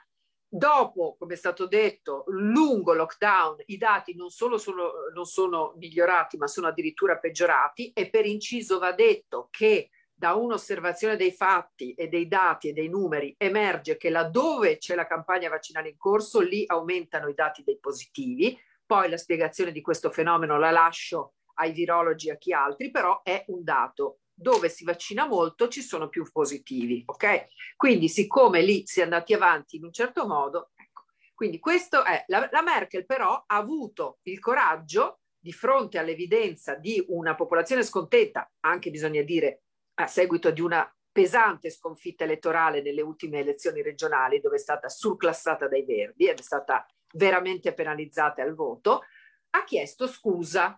Ha chiesto scusa e ha ritirato la volontà di mantenere queste misure così restrittive per la Pasqua e, e, e fino al, al, 18 aprile. Okay. Secondo flash, le cure domiciliari nella mia regione, ho avuto eh, oggi la possibilità di incontrarmi e di parlare con l'assessore alla sanità della regione Sicilia e, e ho appreso, gli ho chiesto eh, in, in maniera molto precisa eh, di eh, applicare anche in Sicilia il protocollo di cura domiciliare che è stato applicato in Piemonte e su questo ho trovato eh, ampia disponibilità e, e, e so che mi è, mi è, stato comunicato che a breve verrà eh, presentato il nostro comitato tecnico scientifico regionale per poi essere introdotto, nonché eh, una diciamo, implementazione della cura con anticorpi monoclonali, sempre via sperimentale, però alla luce delle ottime risultanze che si sono avute dove sono stati usati, anche questo verrà portato avanti nella mia regione. Quindi sono passi avanti molto importanti per la Sicilia, sui quali, come tu sai benissimo Armando, lavoro da un po', eh, sia un po' con l'informazione, con i contatti, con, eh, interagendo con tanti medici che fanno ricerca. Noi abbiamo il dottor Cacopardo a, a Catania che lavora sull'ivermectina, eh, su una sperimentazione eh, con l'ivermectina e ha avuto anche lui ottimi risultati. Quindi tante cose e questa è un'ottima notizia pure. E sul Tema discorso... passaporto? Ecco, allora, il Green Pass europeo eh, è una proposta che è stata eh, avanzata dalla Commissione sulla quale eh, si è votato ieri al Parlamento europeo ri- riguardo alla procedura, cioè si è votato di ricorrere ad una procedura accelerata rispetto a quella normale perché sia che sia buono sia che sia cattivo, e questo si stabilirà, si deve decidere prima dell'inizio dell'estate, perché altrimenti avere un passaporto eh, per, per la circolazione più agevolata in Europa in autunno, quando è finita la stagione estiva, non avrebbe senso. Eh, quindi si è scelto un percorso più rapido di approvazione che non preclude comunque la possibilità di apportare emendamenti e poi di votare l'esito di questo lavoro. E, e dalle anticipazioni che abbiamo comunque si tratterà di un ehm, certificato che potrà essere sia digitale che cartaceo in cui verrà eh, diciamo eh, riflesso una specie di codice a barre, un codice QR di questi eh, eh, che, sia, che, sarà riconosciuto soltanto se il soggetto in questione ha esibito o un certificato di guarigione dal Covid o un tampone negativo oppure un certificato di vaccinazione. Quindi a queste condizioni noi riteniamo che possa essere uno strumento accettabile con tutte le riserve che ci possono essere sull'efficacia dei vaccini nel ridurre i contagi, sull'attendibilità dei tamponi. Però, visto che la situazione attuale è che le frontiere sono chiuse, chi viaggia, eh, viaggia solo chi viaggia per lavoro e per turismo è vietato entrare negli altri paesi attualmente e comunque anche chi viaggia per lavoro è sottoposto a controlli e a normative di ogni paese membro che fa di testa sua, che cambia dalla sera alla mattina, quindi con disagi enormi per chi è costretto a spostarsi per lavoro, mm. noi riteniamo che introdurre una disciplina un po' più omogenea che possa semplificare le cose, tutelando la privacy de- dei soggetti e in più senza assolutamente discriminare chi decide di non vaccinarsi, perché per noi questo è fondamentale. Quindi non è un passaporto vaccinale. Non, non è, un, è passaporto. un passaporto vaccinale e il Parlamento europeo, credo, noi di sicuro no, ma credo che la maggioranza del Parlamento europeo non approverebbe una, eh, un dispositivo che eh, creasse delle discriminazioni a, a, carico di chi non si vaccina o a carico di qualsiasi altro soggetto. Quindi Va bene. Va bene. Grazie Francesca, intanto ci hai rassicurato su questo perché molte persone su questo davvero sono andate in allarme. Eh, io ho Claudio Borghi che lo terrei per le conclusioni finali del quadro eh, politico che ci aspetta da qui ai prossimi giorni e do eh, il benvenuto a, ehm, lo abbiamo eh, in collegamento, non so se, se, mi sta vedendo, il dottor Fabio Curcio, specialista in igiene, medicina preventiva, epidemiologo dell'ASL 1 di Napoli. Eh, dottore, mi, mi sente? Buonasera. Come Buonasera, ben trovato. L'abbiamo proprio, siamo riusciti proprio a, a, a riuscire a fare questo collegamento all'ultimo, ma sono molto contento e molto lieto di averla qui stasera. Allora, io ho visto un suo, un suo intervento lei critica moltissimo i dati che vengono dati e forniti al governo per giustificare, diciamo, una nuova chiusura. Eh, lo ricordiamo, lei è epidemiologo, specialista in igiene e medicina preventiva, non appartiene a una eh, categoria della scienza di, di serie B, perché qui voglio dire non ci sono scienze di serie B e, scienze di serie A, l'ho detto all'inizio di questo nostro collegamento, perché quando si esprimono, soprattutto in televisione, quando ci si appella alla comunità scientifica che avrebbe detto delle cose, ci si dimentica che alla comunità scientifica appartengono tanti altri colleghi di quelli che sostengono, diciamo, una tesi differente. Quindi sarei curioso di sentire la sua, dottore. Buonasera a tutti, grazie per l'invito.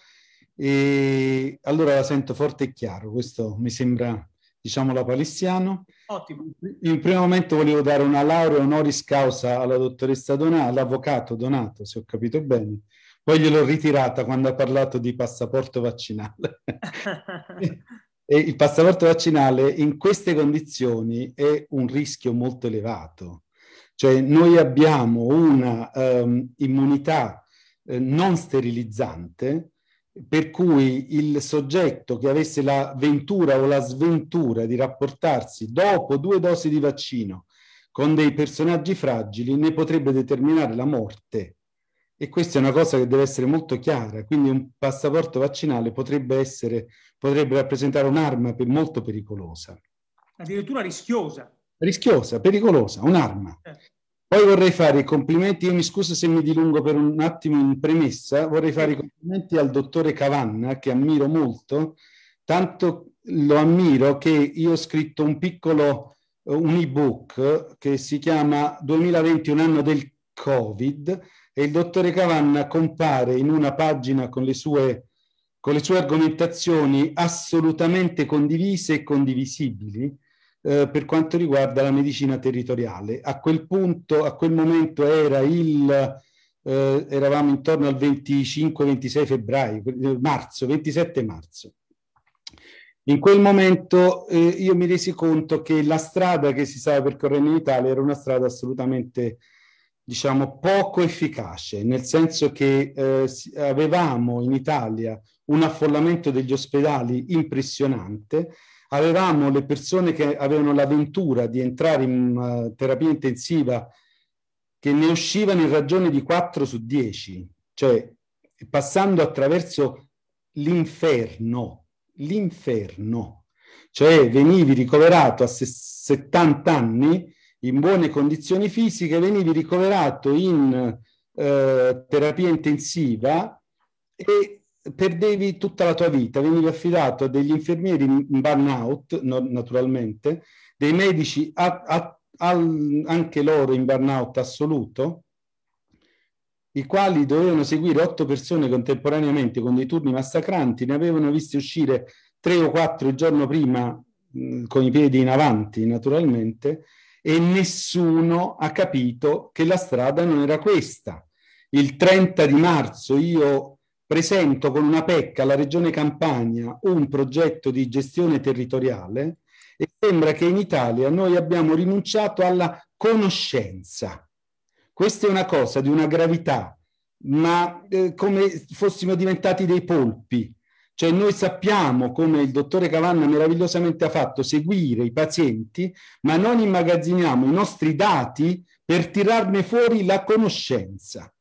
Cioè il dottore Cavanna ha curato 200, 300, non so quanti, ma moltissimi pazienti a casa, rischiando in proprio della propria vita, con farmaci vari, e però nessuno lo sa, nessuno lo condivide, nessuno mette insieme i dati di mille medici, io ne ho curati 23, mi sono pregiato di curarne 23, per imparare da ciò che facciamo sul campo e ci lasciamo condurre per mano dalla visione ospedalocentrica italiana in cui il, vabbè, non faccio nomi, ma insomma voglio dire, esponenti illustri della comunità scientifica ci dicono di dare tachipirini e aspettare e noi diamo tachipirini e aspettiamo.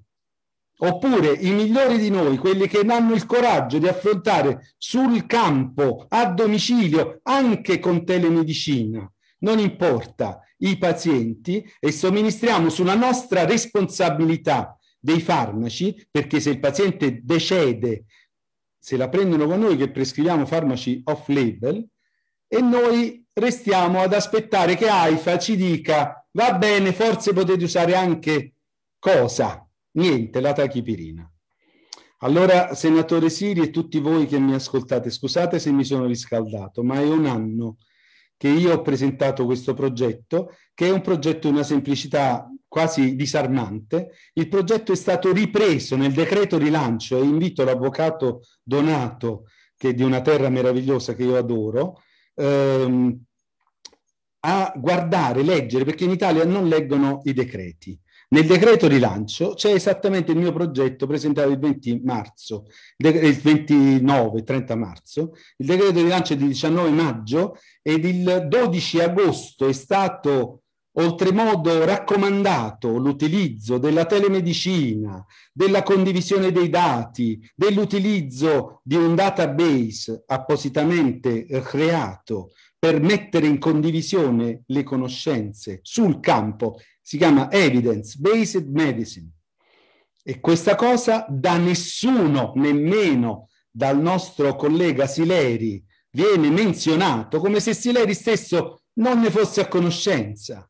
Cioè, noi abbiamo un ministro, il ministro Speranza, che forse non sa che cosa c'è scritto nel decreto rilancio. Ma di che stiamo parlando? Senta, dottore, io le devo fare una domanda. Le devo fare una domanda. Le chiusure, le eh. chiusure che oggi ha annunciato il presidente Draghi sulla base delle indicazioni del CTS, lei come la vede da epidemiologo? Ovvero, noi ci basiamo sull'RT 250 eh, contagi su 100.000. Intanto le dico, un contagiato è un malato, si può tenere conto di questo numero, questo numero ha un senso dal suo punto di vista. Poi le chiedo anche un'altra cosa. Se il Covid è una malattia che si può curare, si può curare a casa. Per fortuna è una malattia che abbiamo visto, che non conoscevamo un anno fa, ma che adesso conosciamo e quindi forse possiamo anche avere meno paura degli effetti letali di questa, di questa malattia. Eh, non si potrebbe ipotizzare che forse è giusto eh, vaccinare i deboli, gli anziani e lasciare liberi tutti gli altri di poter condurre la loro vita sempre con attenzione, ma senza dover richiudersi eh, in casa per un altro mese, chiudere tutte le attività con dei danni, abbiamo visto prima psicologici, soprattutto sui bambini e gli adolescenti, enormi? Ma assolutamente. L'indice RT è un indice che è uh, assolutamente aleatorio, nel senso che si basa a posteriori, e quindi con un ritardo notevole, sul numero di persone contagiate dall'individuo infetto.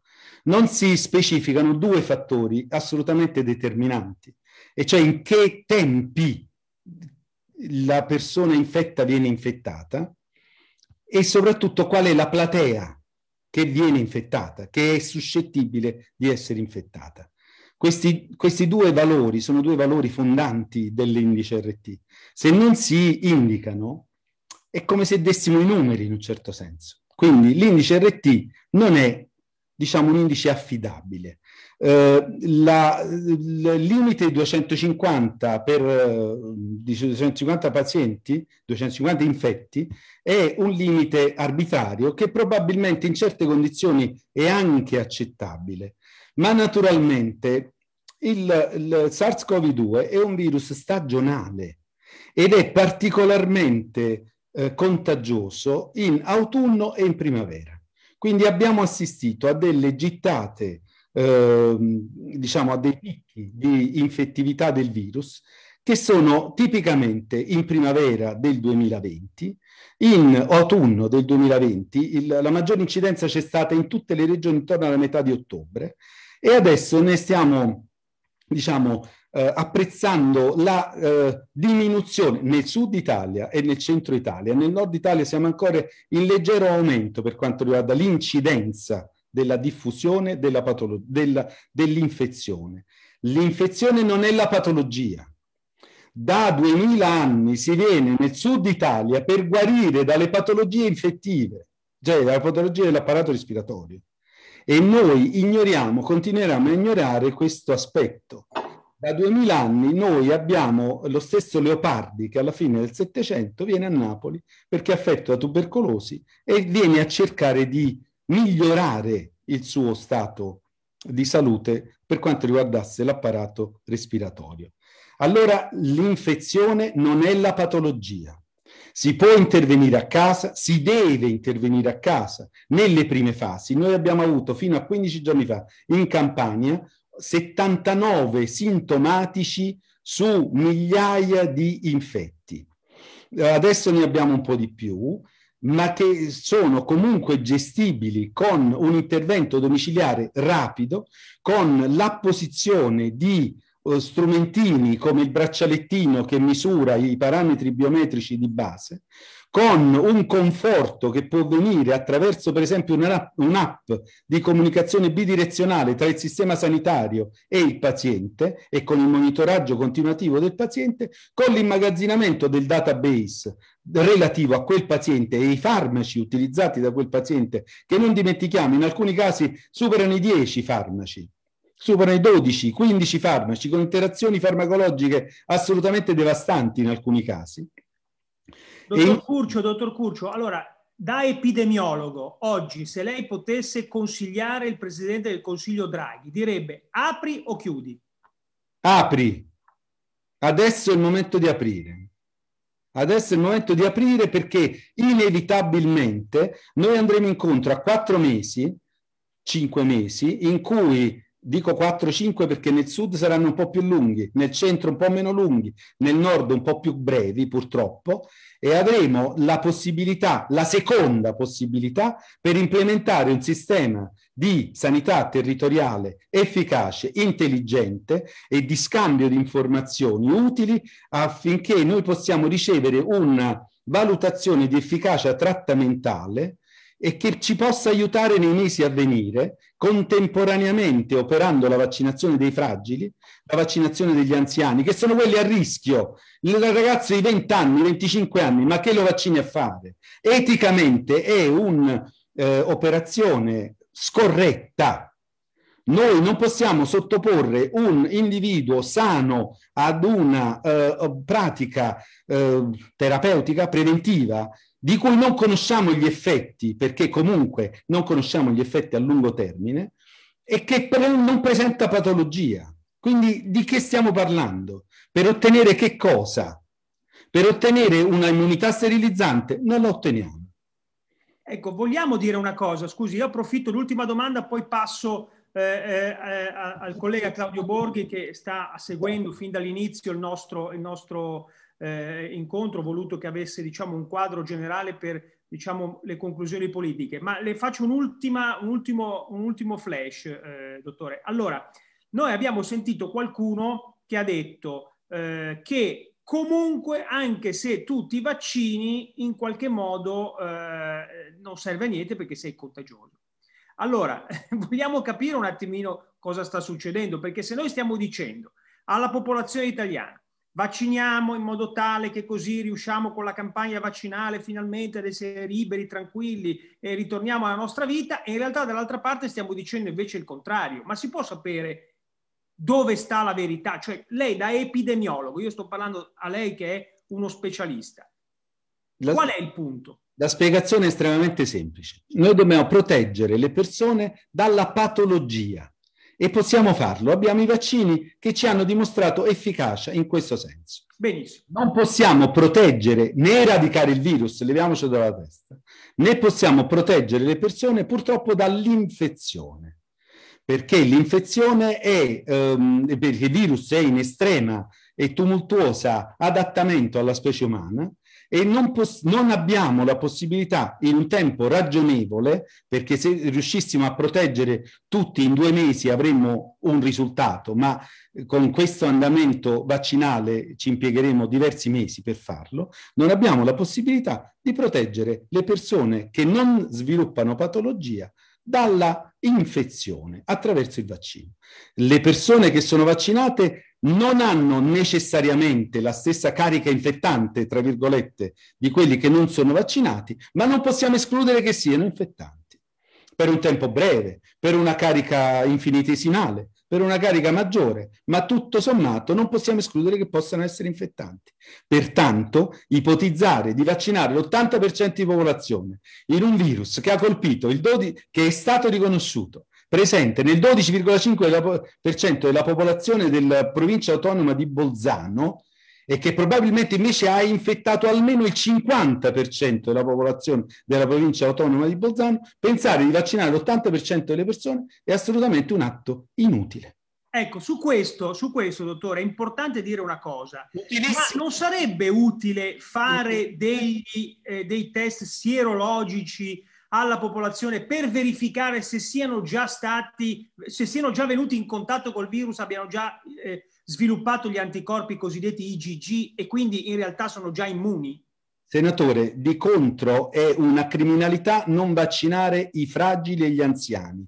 È un atto criminale, li si espone alla morte.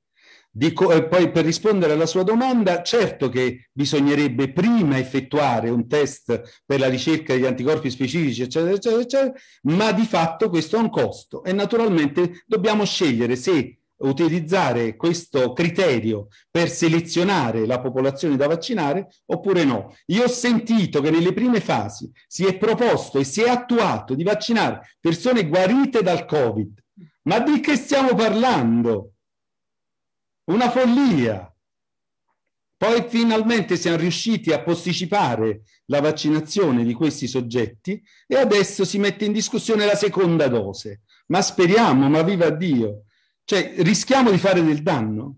Va bene, dottore. Allora, io intanto resti lì con noi. Io la ringrazio moltissimo. Lei è stato molto chiaro. Ha detto, se io dovessi consigliare oggi da epidemiologo, specialista in igiene e, ma, e, ma, e medicina preventiva, il Presidente del Consiglio, gli direi apri perché chiudere non serve a contenere il contagio. Vado da Claudio Borghi. Claudio, ci sei? Contemporaneamente attiva sì, certo che ci sono. sanità. Posso aggiungere, contemporaneamente devi attivare un sistema di sanità territoriale assolutamente efficiente. Certo. Questo è presupposto. Certo. Allora, grazie dottore, rimanga lì con noi. Claudio, allora tu hai ascoltato, hai sentito, insomma, eh, tutto quello che abbiamo detto e che hanno detto questi esimi, diciamo, rappresentanti della comunità scientifica per certi versi, chi in medicina, chi in statistica, chi in neuropsichiatria, chi nelle varie, nelle varie loro discipline appartengono comunque alla comunità scientifica di cui parlavamo all'inizio.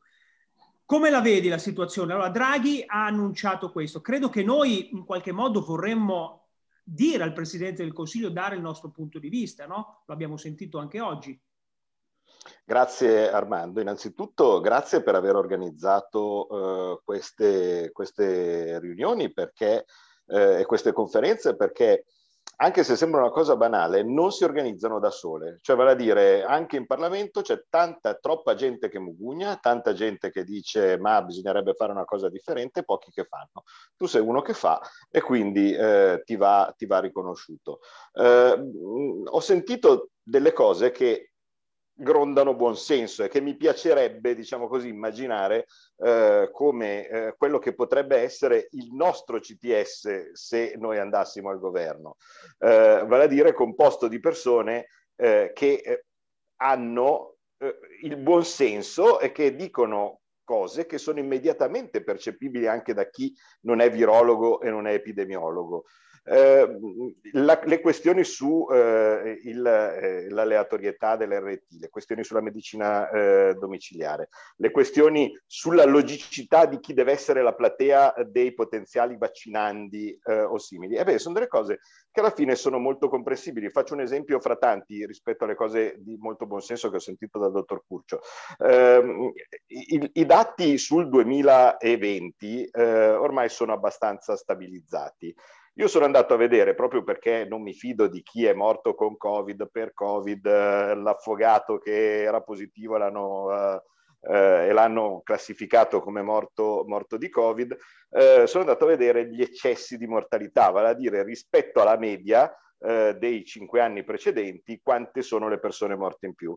Effettivamente sono morte in più circa 100.000 persone in Italia eh, nel, eh, nel, 2020. No? Oltretutto, eh, diciamo, concentrate nelle due ondate eh, di, di, di, contagio, quindi quella di, di marzo e quella di ottobre, quindi è abbastanza plausibile pensare che la causa di queste 100.000 morti in più sia esattamente da ricercarsi nel Covid. L'età media però 80 anni, e se si guarda i dati disaggregati si scopre una cosa che a me ha lasciato abbastanza, abbastanza colpito, vale a dire che eh, l'eccesso di mortalità, quindi quelli morti in più, diciamo, rispetto al normale, eh, in un anno di pandemia sotto i 50 anni, sono stati meno 2000 persone.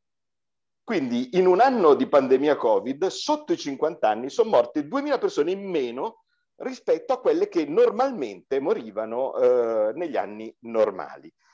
Ora, voi capite che se le decisioni sul lockdown che sono state prese si focalizzano soprattutto su giovani vi, a cui viene impedito di andare a scuola, eh, su eh, produttive, quindi fra persone che ogni mattina si svegliano e aprono un negozio, aprono un ristorante e così via, e che sono quasi sempre concentrate negli, nelle fasce più, più, giovani della popolazione, no? perché non, altrimenti sarebbero pensionati, e beh, noi si sta mm, capendo che la nostra decisione politica è stata quella di colpire quelle fasce che non non avevano nessun eh, rischio da parte, da parte del, del, lockdown.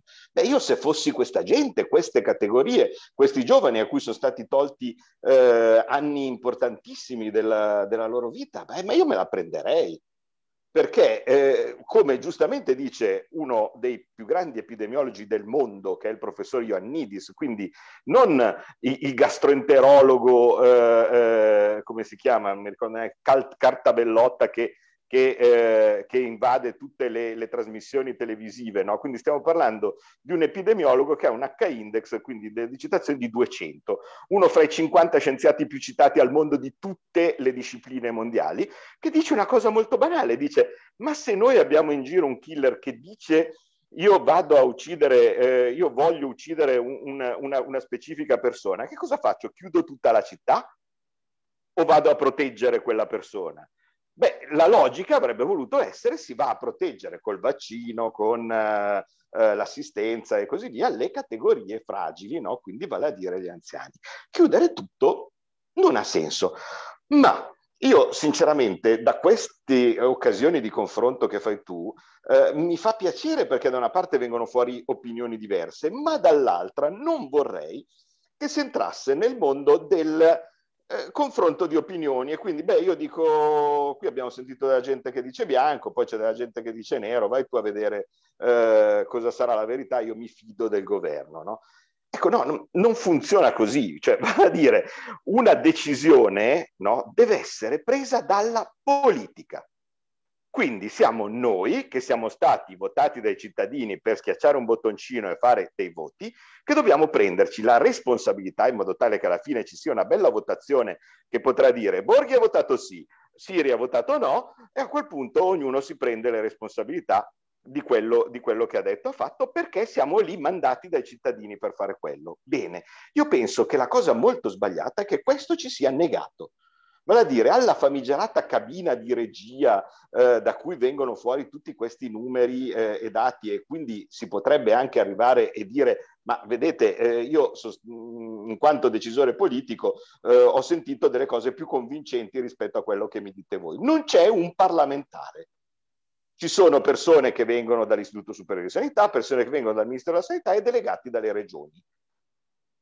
Ora, vi sembra normale che quelle persone che invece dovrebbero avere la responsabilità della decisione siano tagliati fuori da qualsiasi organo decisorio, a me non sembra normale. Io penso che la cosa giusta dovrebbe essere che delle decisioni che soprattutto impattano la libertà dei cittadini, la scelta eh, conseguenze economiche gravissime per tutto il paese e che a quanto pare vengono prese con eh, dei, eh, dei, parametri che non sono esattamente sicuri. Insomma, la logica vorrebbe che se io faccio una cosa così grave, pre- prendo un esempio fra tanti, come chiudere tutte le stazioni sciistiche eh, del, del nord Italia, ci deve essere un, un, elemento assolutamente concreto che mi dice caspita fallo perché se no altrimenti eh, eh, i dati che eh, eh, le conseguenze del, del, non farlo sarebbero gravissime. No, si fa su numeri a caso, altri stati hanno preso decisioni diverse, non si sono visti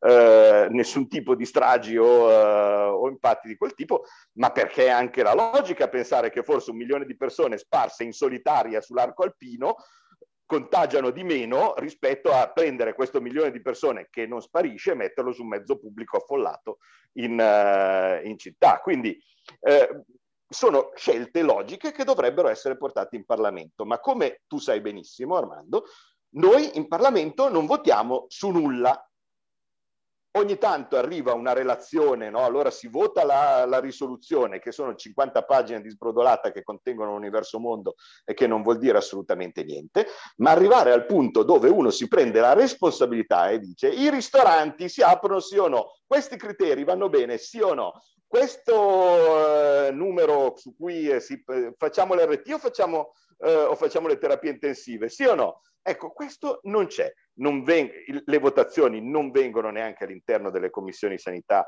eh, del, delle Camere e, e, mi spiace, ma questo a me come metodo non, non lo tollero, perché per me è importante la democrazia. E il fatto che decisioni di questo tipo vengono prese in luoghi che sono tutto tranne quelli popolati dai rappresentanti dei cittadini non va bene. Cosa fare quindi? Beh, eh, io sinceramente eh, comincerò così eh, perché se no a un certo punto qua, solito discorso, come eh, nessuno fa niente se non ci sei tu che organizzi la, la, la conferenza, dall'altra parte evidentemente nessuno fa niente se non c'è qualcuno che prende un'iniziativa legislativa. Bene, allora cos'è la differenza fra il DPCM e il decreto legge? Il decreto legge arriva in Parlamento, in questo momento è alla Camera, Commissione Sanità e Lavoro. Bene, io proporrò di, adesso mh, condividerò con voi l'idea eh, all'interno del partito perché noi siamo una squadra e decidiamo, e decidiamo assieme, eh, proporrò di depositare un emendamento a questo decreto che dica una cosa molto semplice, che ogni provvedimento relativo alla chiusura delle regioni deve essere fatto all'interno di una comunicazione con le Camere. Quindi eh, il ministro arriva, dice perché vuole chiudere le regioni e dopo c'è un voto delle Camere che deve essere obbligatorio mettiamo altresì un, ho, ho preparato già il testo, il testo del, dell'emendamento dove eh, si toglie la possibilità di agire per DPCM e dove si toglie l'autonomia al, al Ministro della Sanità di agire in modo, eh, in modo autonomo. Per cui così facendo, se uno vuole fare una cosa così grave come togliere la libertà dai cittadini, fa il santo piacere di venire in Parlamento.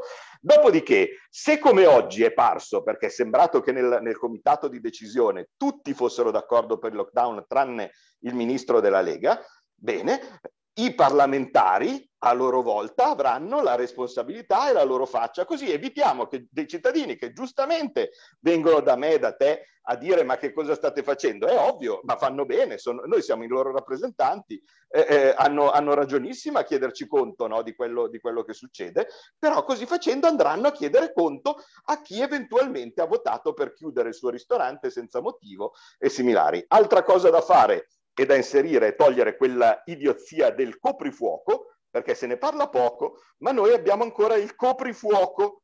Ora, non so quale sia la logica no, di, di, di, questo provvedimento, ma è evidente che è una cosa che deve essere levata, perché che senso ha eh, dire che ci deve essere il coprifuoco alle, alle 7 o alle 8, quando bisognerebbe spargere i, eh, le occasioni o i tempi eh, in cui le persone si incontrano per fare la spesa o, o, o, per, o, per, spostarsi o per una situazione o per qualsiasi tipo di situazione.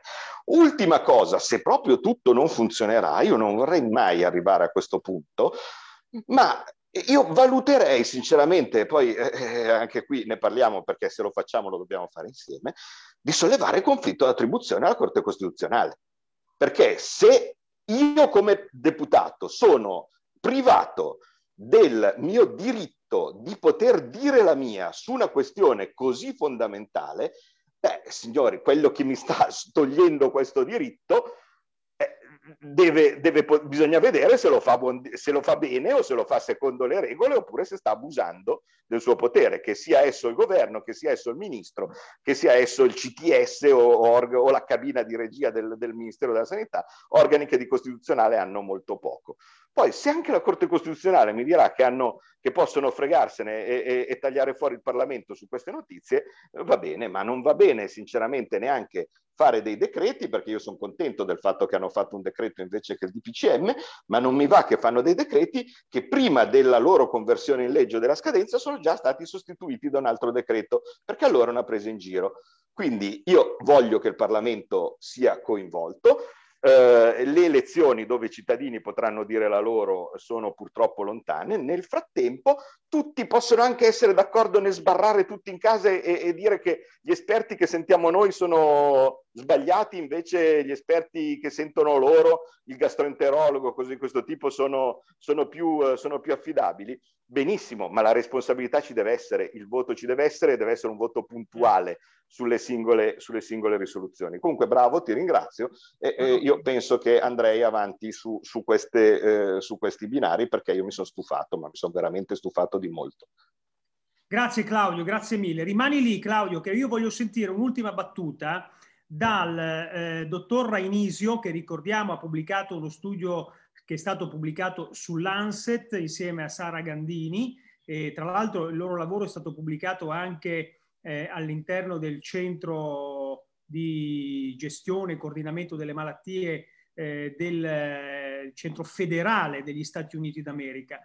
Eh, io voglio un'ultima battuta da Rainisio e dal professor Maruotti, ordinario di statistica all'Università LUMSA. Se voi foste membri oggi del CTS, andreste da Draghi a dire che bisogna chiudere o andreste da Draghi a dire no, attenzione, eh, riapriamo gradualmente, ma ri, ri, ridiamo diciamo, al Paese la possibilità di ripartire.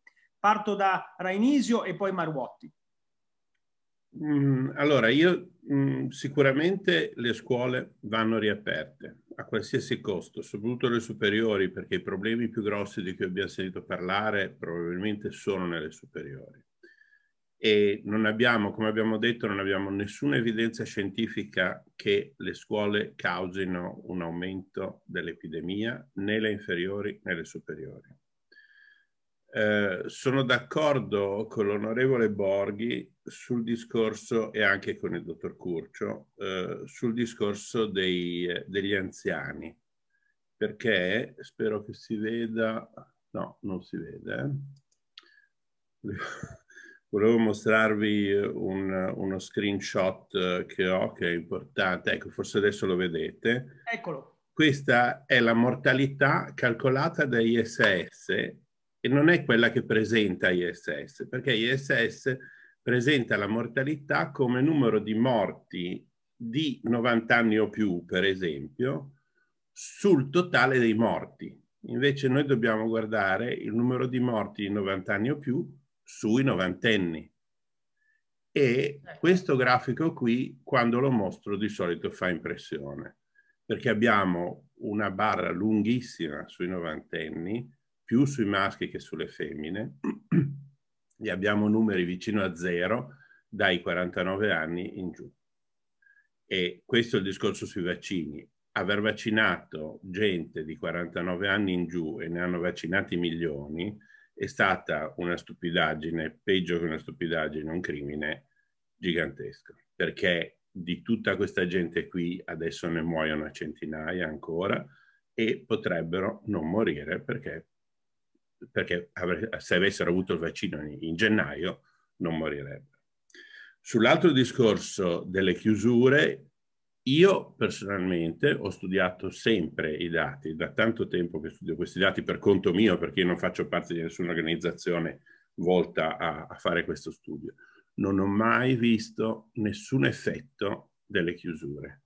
In qualche altro paese si vede, non in tutti, in pochissimi, si vede un effetto delle chiusure, perché i dati lì ci sono, e in Italia né a livello nazionale né a livello regionale non ho mai visto un effetto delle, delle chiusure eh, sul numero RT. Il numero RT che non va demonizzato, va interpretato correttamente. Eh. Il numero RT è un dato importante che se è calcolato correttamente e se è interpretato correttamente, non nell'ottica della, della, del modello SIR, ma nell'ottica del conto bancario che aumenta o che diminuisce, è un numero importante perché ci dà tante, tante informazioni. Bene, grazie, grazie eh, dottor Rainisio, è stato chiarissimo, io devo dire che più chiaro di così non si può, il dottor Rainisio, ripeto, ha pubblicato insieme alla dottoressa Gandini uno studio eh, su Lancet ed è appunto stato anche inserito all'interno della del centro controllo delle malattie, il, eh, centro federale controllo delle malattie degli Stati Uniti d'America. Ecco, a proposito di comunità scientifica di serie A e comunità scientifica di serie B. Allora, la comunità scientifica, come vediamo, e io vorrei che potessimo avere la possibilità, ci lavoreremo, eh, di poter incontrare il Presidente del Consiglio Draghi e dargli un altro punto di vista. Professor eh, Maruotti, a lei la stessa domanda.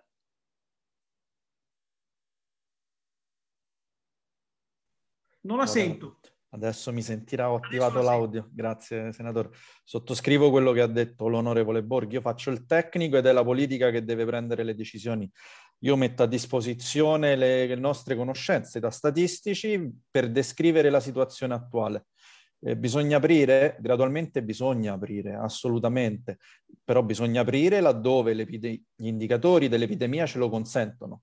I 250 casi per 100.000 abitanti, è vero, una soglia soggettiva, però ricordiamoci che non abbiamo parlato questa sera molto, ma il tracciamento è fondamentale e noi non lo facciamo, non lo facciamo per niente bene. Abbiamo visto che anche in Sardegna, dove c'erano meno di 50 casi per 100.000 abitanti, più di un terzo dei casi non veniva tracciato.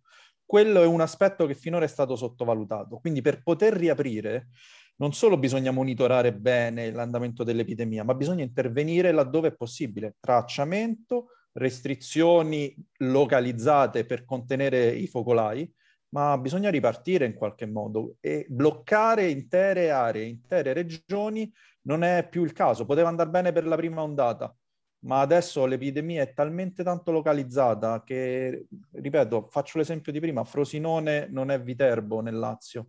E il focolaio di Frosinone ha penalizzato anche la, la, provincia di Viterbo. Noi dobbiamo in qualche modo ripartire. A tal proposito ci sono tante iniziative, anche una che viene chiamata il vaccino verticale, cioè andare a, a vaccinare nelle zone, per esempio costiere, dove si può pensare di far ripartire l'economia estiva. Ci sono tante iniziative che si possono pensare alternative al, all'attuale modo di gestire l'epidemia. Capisco che vaccinare i giovani non sia la scelta migliore, però bisogna fissare degli obiettivi. Qui mancano gli obiettivi. Cioè se io chiudo senza avere un obiettivo, senza dichiararlo, non, non, so neanche quando devo riaprire perché non so quando ho soddisfatto il mio obiettivo. Noi dobbiamo avere degli obiettivi chiari e sulla base di quegli obiettivi i tecnici forniscono i dati e l'interpretazione dei dati in modo semplice, non a scatola chiusa, che è quello che succede adesso, e poi la politica decide legittimamente sulla base di quello che ha capito dalle informazioni fornite dai tecnici. Adesso sembra che è la cabina di regia a decidere per tutti quanti noi, come diceva l'onorevole Borghi, e questo ovviamente svilisce poi l'aspetto politico. Certo, il ruolo della politica.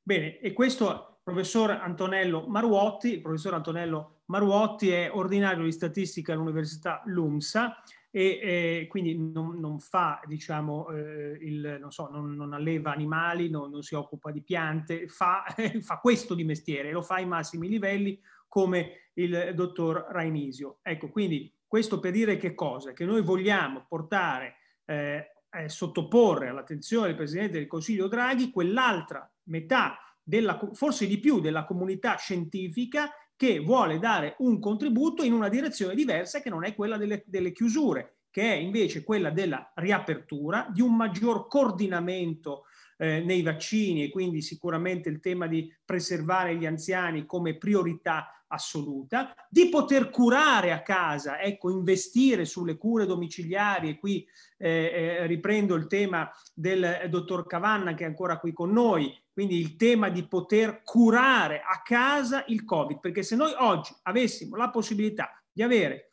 dei protocolli chiari come c'è in Piemonte, come c'è in Veneto, come ci sarà adesso in Sicilia, come ci stiamo attrezzando. Io lo dico alle regioni a cui posso diciamo, fare un po' di pressing, le regioni guidate dal centrodestra, per poter avere questi protocolli di cura domiciliare, per poter evitare la pressione sul sistema ospedaliero e quindi abbassare anche i livelli di allerta. Perché i ricoveri eh, in ospedale, sia in ospedale diciamo eh, in, in reparto normale, sia in terapia intensiva, concorrono a formare quell'indice di emergenza che poi ci costringe a prendere queste decisioni. Invece c'è il professor Cavanna che ci ha appena spiegato, insieme a tanti altri medici che sul territorio per fortuna fanno quello che fa lui, che il Covid si può curare a casa. Io vi do un'indicazione proprio familiare di vita anche Francesca, la mia collega, ha avuto il Covid, è guarita, è stata a casa e, e, tutto è passato. Mio fratello ha avuto il Covid, adesso sta praticamente guarendo, si è fatto dieci giorni a casa con un po' di, di, sintomi, adesso sta guarendo. Mia mamma ha fatto il Covid, 82 anni, ha sconfitto il Covid per fortuna, adesso ha gli IgG anche molto alti, quindi naturalmente non si vaccinerà. Quindi per fortuna dal Covid si può guarire e si può curare a casa. Sicuramente questo non ci deve far abbassare la guardia perché sicuramente ci sono dei casi e delle situazioni in cui il Covid può essere letale, ci sono le, co- le, co- le cosiddette comorbilità, cioè altre patologie che possono aggravare il quadro clinico e quindi eh, portare diciamo, a conseguenze fatali, ma abbiamo detto che sono gli anziani che dobbiamo tutelare. E un'ultima battuta, professor Cavanna. Dunque, allora apprende, eh, spero con, eh, eh, con, felicità, il fatto che la collega Donato abbia detto che anche la Sicilia parte col protocollo domiciliare del Piemonte, quello a cui lei ha lavorato insieme alla dottoressa Varese. Sicuramente è una gran bella notizia. Pian piano, da, di regione in regione, eh, si spera che tutta l'Italia cominci ad applicare diciamo, un comportamento che è, è, è, il più naturale possibile. Una malattia virale quando si può la si cura in sede pre-ospedaliera. Poi è chiaro che l'ospedale sarà, ci sarà bisogno, ci sarà bisogno di terapia intensiva, ma selezionando molti malati. Più, guardi, nella mia esperienza abbiamo curato a casa pazienti con forme eh, dunque severe, severe, quindi con insufficienza respiratoria, lei mi dirà ma perché li avete curati a casa? Semplice, perché negli ospedali a marzo non c'era più posto da un lato, dall'altro i malati non volevano andarci perché l'ospedale era percepito come vado e non torno più. Quindi a casa con la cura, l'ossigeno e queste persone li incontro adesso, stanno bene. Quando mi vedono, a loro vengono le lacrime agli occhi perché io stavo morendo e stiamo bene. Ma non è un, un caso, un case report, sono decine, sono tantissimi. E poi queste esperienze li hanno la dottoressa Varese, li hanno Mangiagalli, li hanno Capucci, li hanno parlato per fare dei nomi. Eh, e quindi è fondamentale cambiare strategia. Grazie di questa grazie. serata, eh, senatore. Grazie, grazie a lei, dottor Cavanna. Io ringrazio naturalmente tutti gli ospiti, ringrazio il dottor Cavanna, ringrazio il dottor Maurizio Rainisio, il professor Maruotti, la dottoressa Chifari, ringrazio la dottoressa Federica Mario che ci ha parlato del tema eh, dei bambini, eh, hanno sottoscritto lei insieme a 160 colleghi un appello al governo e, e, ai governatori delle regioni. Ringrazio il eh, dottor Fabio Curcio, epidemiologo, che stasera ci ha detto delle cose molto importanti. Anche lui, se eh, potesse consigliare il Presidente del Consiglio Draghi, così come il dottor Rainisio e il professor Marwotti, eh, preponderebbe per le riaperture, per poter ritornare a una eh, normalità. Ringrazio naturalmente eh, i miei colleghi, eh, Francesca Donato che fa un lavoro eccezionale al Parlamento europeo con grande passione, con grande dedizione, grande competenza perché ha preso questo suo mandato davvero eh, molto a cuore, io lo so perché ci sentiamo tutti i giorni, veramente con grande passione cerchiamo di dare il nostro contributo. E ringrazio ovviamente Claudio Borghi, Claudio Borghi che anche lui ha fatto un, un, un intervento molto appassionato, questo a dire che cosa? A dire che anche all'interno della Lega qualcuno ci dice ma voi siete al governo, eh, ma voi perché non fate qualcosa, ma voi perché... Noi facciamo veramente tutto il possibile eh, c'è un equivoco, la Lega non è piegata a questo governo e le cose si fanno diciamo così, ma noi abbiamo deciso di appartenere in questo momento a una famiglia per raggiungere un certo scopo, cerchiamo di dare il nostro contributo costruttivo, io penso che tutti voi quando siete in famiglia e avete qualcosa che non funziona non è che prendete, sbattete la porta e ve ne andate, insomma noi quello che stiamo cercando è un confronto. Ecco perché questa sera abbiamo messo in fila dei rappresentanti al massimo livello di quella che per me, per noi è parte della comunità scientifica di serie A, quella parte della comunità scientifica che io vorrei potesse essere ascoltata dal Presidente del Consiglio Draghi, dal Ministro della Salute Speranza, perché riteniamo che ci siano argomentazioni scientifiche che ci portino nella direzione di un allentamento di questo approccio alla chiusura. Vogliamo riaprire, il Paese ha bisogno di ritornare una, alla normalità,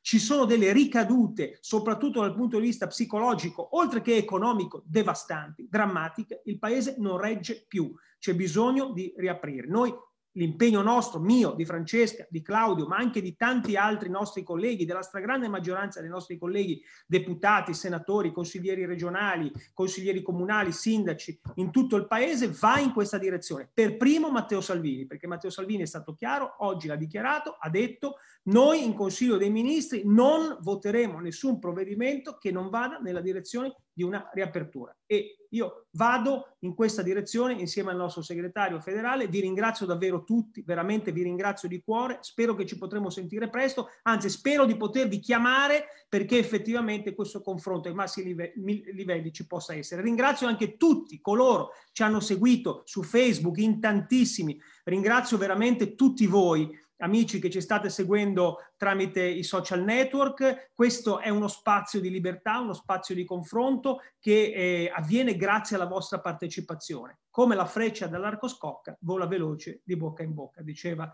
il mio conterraneo Fabrizio De André. Grazie mille a tutti e buonanotte.